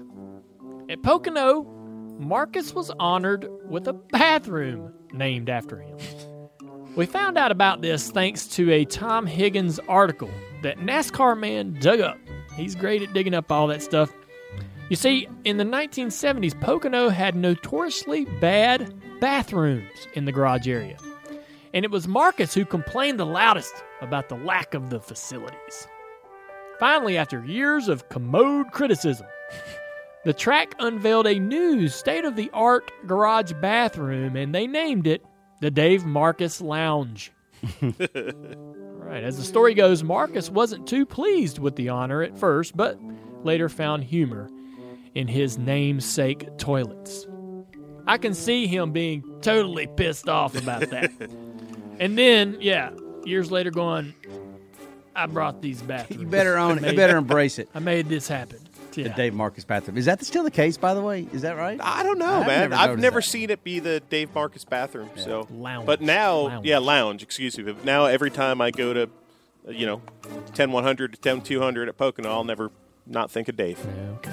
ten one hundred. I don't know. It's just something he knows. I don't know. Just, I don't know. I missed it. he's a, he's in there. It, it makes sense. La La Land. It, it makes sense in Dillner's head. Yeah. Pretty much. All right, last call. Last call. All right, guys, last call. Last call. Last call. I had to do three right there. For good measure. The trailer for Lost Speedways came out last week. Woo. What'd you think? I liked it. Of course I liked it. So the trailer for Lost Speedways, go on to my social media handles or, or Dirty Mo Media, and there's a trailer on there for our T V show that's coming out July fifteenth on Peacock, which is N B C's new streaming platform. If you have Xfinity, you get it for free. That's right. Right? You yeah. get their premium service for free if you already have an account with Xfinity, which I have. So there you go. Anyhow. Lost Speedways is an incredible show about, uh, yeah, just that, lost speedways, ghost tracks, tracks that are abandoned, lost, resting somewhere in the woods. We go discover them, talk about them, learn of their stories, and uh, July fifteenth is going to be a very special day because we put a ton of effort into this show. We've been dreaming about doing it for years, and we're finally going to be able to see what people think, whether it, whether it wins or loses. We're going to learn that July fifteenth. Uh, hopefully you guys will uh, will check it out. Mike, what's been the reaction on your end? Pretty good? I think a lot of people are excited, and, and I, I love getting the feedback from people already saying, hey, if you guys get a second season of this, go yes. to this track and go yes. to that track. Yes. I mean, like just by default, a lot of people have a connection with a speedway, usually from their, their youth, you know. Maybe their dad took them there. Maybe this was they just have good memories, and that's something that really kind of uncovered, in my opinion, when we did these, uh, you know, these eight tracks on this first season, is that we met a lot of people that you could tell this wasn't just a dang racetrack for them, man. This was this was their life. This was their identity. It wasn't just drivers either. It's a lot of fans, a lot of people that just remembered it, and and and it brings up emotions, and that's what I think this show does. It's I don't think you have to be a racing fan to enjoy it. Oh. I think you got to, you know, if you appreciate history, if you appreciate people, like if you're the kind of person that goes to an airport and likes to people watch, wait till you see the people in these shows. Wait till you see the characters that come out in here. And and so a lot of things that happened on the shows, I don't think we predicted. You know, I don't think we had Richard Petty pegged as a, as someone that would come to our uh, one of our episodes. And and so I'm excited about it. I can't wait to see what the reception is. And honestly, I can't wait for us just to sit back and watch an episode of it without it feeling like work, you know, so we can kind of enjoy it. I know there's a lot of people in this room right now. Yes. Dustin Lee over there, still short on sleep. Uh, Micah Caldwell, a lot of work. James Brosan, the Barbarian, is, is here, and he's done a lot of work. So, Um, I'm telling you, it's it's been a passion project, Dale, for not just you, but for a lot of people. Matthew, obviously, it's your life. I'm excited about it. I think, what what have you guys seen so far as far as the reaction goes? Yeah, I, I, I was blown away by the social reaction, so I'm hoping that that's a litmus test for uh, success for the show because, you know, I mean, to think about it, uh, that's what brought Dale and I together closer as friends because we knew each other for nineteen years or so, eighteen years without really having too much of a connection. And um, but you know we both share that passion, and uh, I think this show is going to be very unexpected. It's not just going to be some racing show; um, it's a history show, and I think that's that's the thing that's going to attract a lot of people uh, to it, other than just being some other other racing show that's on, in yeah. the uh, atmosphere. Well, I know the show's not out yet, and I know that um, you know we, we probably put I'm probably putting the cart before the horse here, but what does what does have to happen? Uh, like, what is it that has to happen for us to get picked up for season two? Great question. Isn't it? I don't know. I mean, that'll be that'll be I, interesting I, to find out, actually. Yeah. It, it, it, well, it's got to be this. I'm going to take a stab at it. If Peacock, if if subscribers, uh, it's all on numbers. It's all on the analytics. And if people subscribe to Peacock, that's why they put us on this this network is uh, to give Peacock, which is a huge undertaking, by the way. Yeah. I don't know. In this, it's an arms race. Think about this, guys. everybody's got their streaming network now, right? Yes. You know, Disney Plus, uh, you know, uh, everybody's got their, their streaming network. Mm-hmm. And so it's an arms race, and N B C is in this arms race, and they and Peacock is their answer. And they're bringing some And content. they bring in some, oh, they've got a bunch of originals. They got a bunch of repurposed stuff. I mean, like The Office. Think about all these things that just, you know, some of your favorites that go way back. Yeah. So the new shows too the fact that they're coming that we, out with her. We share a platform with some of these just iconic shows yeah. and programs, and to think that we're one of like I think because of the the, the pandemic, there were probably a lot more uh, uh, scheduled original shows, but because of the pandemic, there's only four right now, and we're one of them. And so I think Ryan Lochte's another, Kevin yes. Hart's another. And Deep, yep. Um, and so here we are. I mean, this is outside of our, you know, outside of our bubble. Here we are. We're we're about to go to market on a platform that's brand new, with uh, you know, A-list people and other athletes, and and uh, and it's doing a a topic that is meaningful to you, Matthew, Very. and meaningful to, uh, meaningful for Dale. And hey, listen, we, we it fulfilled us before we even edited the first episode. Uh, I hope that everybody else shares in that uh, in that fulfillment and, and appreciates what, what we put into these episodes. It's, I think I'm really proud of it. All right, everybody. I hope you enjoyed the show. Uh, it's a lot of fun for me to bring Paul on here. He's a friend of mine. I hope you guys enjoyed his conversation, and I uh, hope you have a great week and enjoy the races this weekend on N B C. Check out Dirty Mo Media on YouTube, Twitter, Facebook, and Instagram. Dirty Mo.